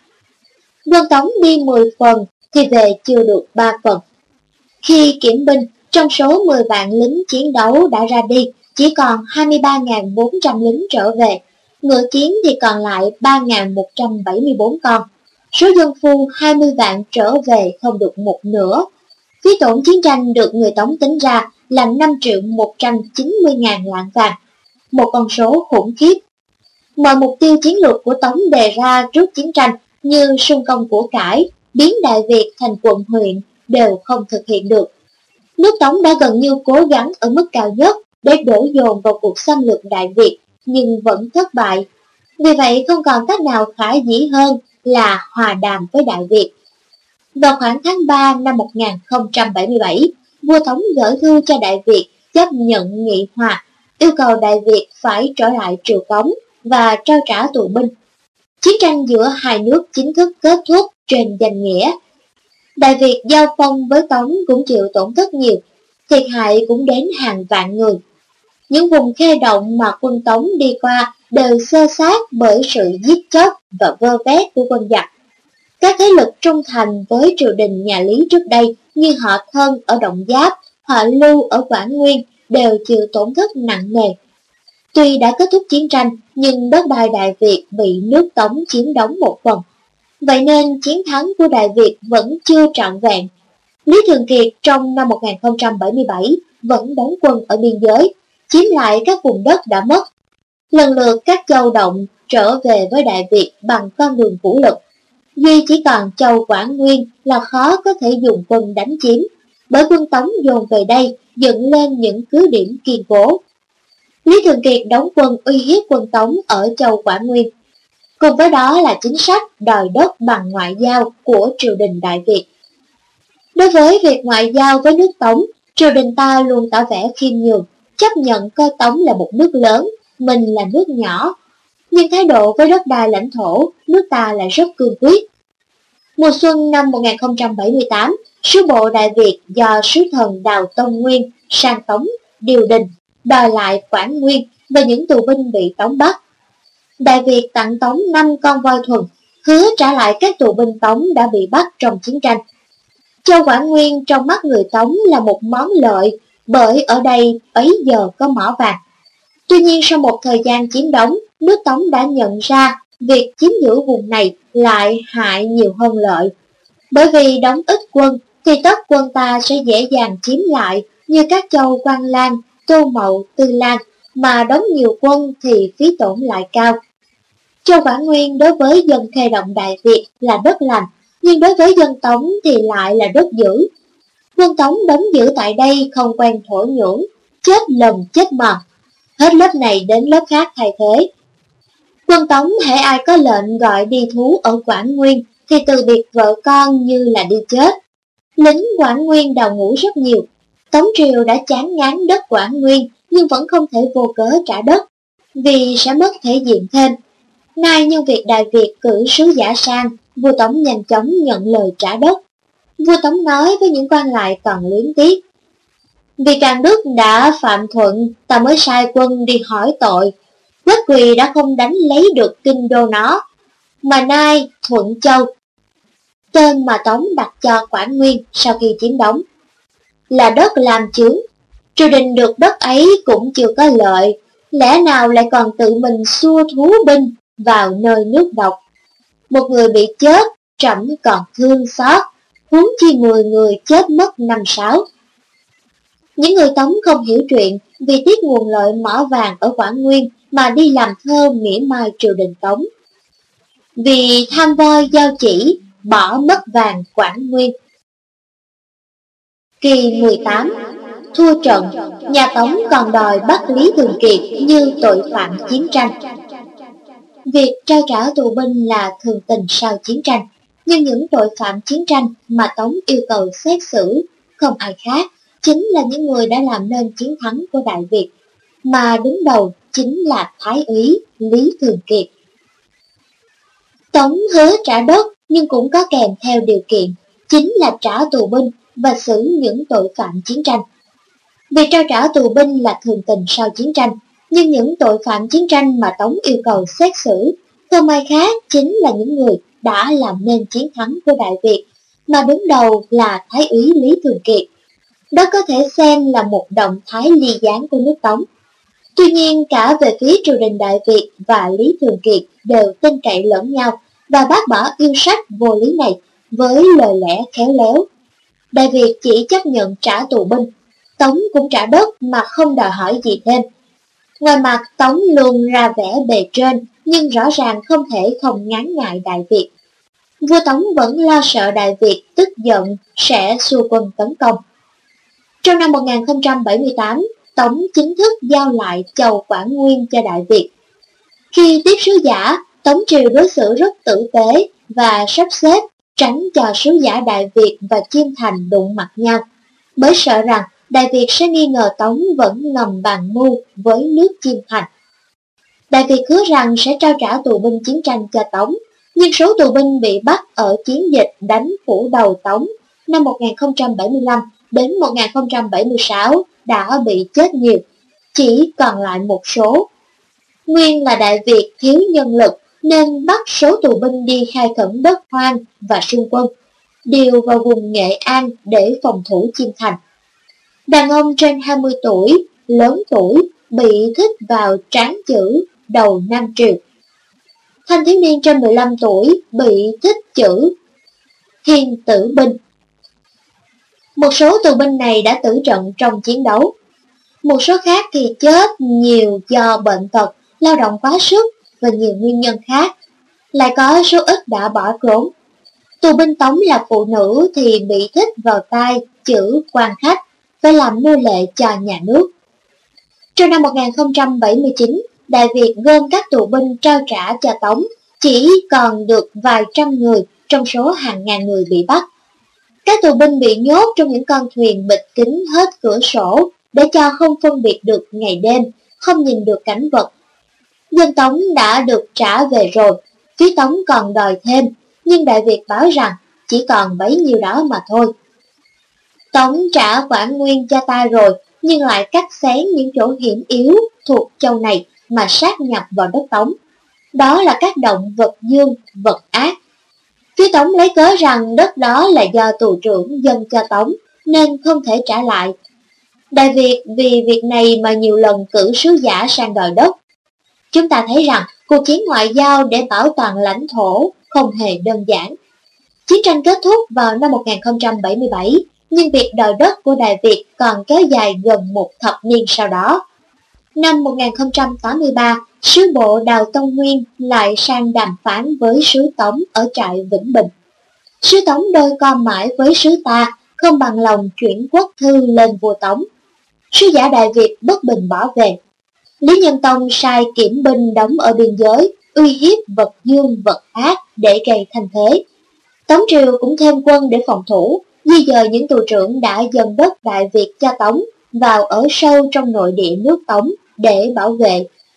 Tù trưởng Nùng Trí Hội, Nùng Tông Đáng là những người đã phản bội Đại Việt mà dân đất cho Tống. Những người này là tội nhân khiến Đại Việt rất bất bình, nhưng lại được nước Tống hết sức che chở. Quan hệ hai nước lại trở nên căng thẳng. Tuy nhiên, triều đình Đại Việt dưới chủ trương mềm mỏng, giữ hòa bình để phát triển của linh nhân Hoàng Thái Hậu đã cố gắng dùng ngoại giao để thu xếp. Đến năm 1084, sứ bộ Đại Việt do Trạng Nguyên Lê Văn Thịnh dẫn đầu lại sang Tống đòi đất. Tống tổ chức hội nghị tại châu Vĩnh Bình. quan tiếp sứ Tống là Thành Trạc trả lời rằng Những đất mà quân nhà vua đã đánh lấy thì đáng trả cho giao chỉ, còn những đất mà các người coi giữ lại mang nộp để theo ta thì khó mà trả lại. Lê Văn Thịnh đối đáp Đất thì có chủ, các viên coi giữ mang nộp và trốn đi, thì đất ấy thành vật ăn trộm của chủ. Việc chủ giao đất cho mà tự ý lấy trộm đã không tha thứ được, thì kẻ ăn trộm hay người tàn trữ vật ăn trộm, pháp luật cũng không dung. Huống chi nay chúng lại mang đất ăn trộm để dân, thì chỉ làm nhơ bẩn sổ sách nhà vua. Trước thái độ cương quyết của Lê Văn Thịnh, Tống chấp nhận cắt thêm đất để giao cho ta. Sáu huyện, Bảo Lạc, Luyện, Miêu, Đinh, Phóng, Can cùng với hai động, Túc, Tan, giao cho Đại Việt. Phía Tống muốn coi như lấy những vùng đất này để đổi lại vật dương, vật ác. Đây có thể coi là một thành công về ngoại giao của phái đoàn Lê Văn Thịnh. Tuy Đại Việt nhận những đất này, nhưng coi đây là đất đương nhiên Tống cần phải trả bởi trên thực tế đây là những đất nằm ngoài cửa ải của Tống mà họ hoàn toàn không có điều kiện để chiếm hữu thực địa. Sứ bộ Đại Việt vẫn tiếp tục đòi đất, vật dương, vật ác. Công cuộc ngoại giao này dần trở nên vô vọng. Năm 1085, vua Tống Thần Tông mất, vua kế vị là Tống Triết Tông lên ngôi. Nhận được thư của vua Lý Nhân Tông đã trả lời rằng Trẫm đã xét kỹ lời biểu của Khanh, xin cương thổ các động, vật ác vật dương. Đời tiên đế Khanh đã bày tỏ việc cương giới, tiên đế đã dán chiếu dụ, đầu đuôi rõ ràng, đã đặc biệt theo lời Khanh cầu mà cắt đất cho. Nay trẫm đọc lời tâu, bất ngờ còn thấy Khanh bày tỏ kêu ca điều ấy. Trẫm vừa nối nghiệp, hành động phải theo mệnh trước. Nghị định trước đã rõ, nay khó lòng mà đổi được. Khanh phải trung thuận, nhất nhất phải tuân theo lời chiếu trước. Các lần cử sứ sang Tống đưa thư vào những năm 1085, 1086, 1087, 1088 đều không mang lại kết quả gì hơn. Trái lại, Tống còn tăng quân phòng thủ biên giới. Phía nước Tống cho rằng họ đã giúp nợ với Đại Việt vì đã ban cho Đại Việt những đất sáu huyện, hai động để đổi lấy vật dương vật ác rồi. Có vẻ như triều đình Đại Việt cũng không muốn vì việc đòi những vùng đất nhỏ bé này mà khơi mào xung đột, chỉ chuyên tâm vào công cuộc gây dựng lại đất nước sau chiến tranh và dùng sức khôi phục lại thế mạnh ở phương Nam. Và lại nước Tống bấy giờ đã không còn coi thường Đại Việt như xưa, thường xuyên đóng quân mạnh ở biên thùy Đại Việt để phòng thủ. Nếu như Đại Việt muốn dùng vũ lực, hẳn sẽ phải có chiến tranh quy mô lớn. Về sau này, thế lực nước Tống đi xuống thảm hại và bị nước Kim mới nổi ở phía Bắc uy hiếp. Trong khi đó, Đại Việt dưới thời Lý Nhân Tông đã đến thời kỳ cực thịnh, binh hùng tướng mạnh, quốc lực dồi dào, có vẻ như là thời cơ thuận lợi cho Đại Việt bắt tiến. Tuy nhiên ở phương Nam, nước Chiêm Thành vẫn luôn thể hiện thái độ sớm hòa tối đánh với Đại Việt. Họ cứ trực chờ cơ hội là đem quân cướp phá. Đặc biệt nghiêm trọng thời bấy giờ, đế chế Khmer, Trần Lạp cũng phát triển đến mức cực thịnh dưới sự cai trị của vua Suryavarman II. Lãnh thổ của đế chế Khmer bấy giờ rộng lớn gấp gần 10 lần nước Đại Việt, tiếp giáp Đại Việt cả phía Tây và phía Tây Nam. Khmer coi Đại Việt là miếng mồi ngon, với tài nguyên và của cải dồi dào bậc nhất khu vực Đông Nam Á lục địa. Nước Đại Việt thời kỳ này dồn trọng tâm về phương Nam để phòng bị, vì nước Tống đã suy yếu mà Khmer lại nổi lên mạnh mẽ. Quả thực về sau, quân Khmer dưới sự chỉ huy của vua Suryavarman II đã tấn công xâm lược Đại Việt tận 6 lần. Công cuộc chống ngoại xâm của dân tộc ta lại tiếp diễn song song với tiến trình xây dựng đất nước. Quốc huy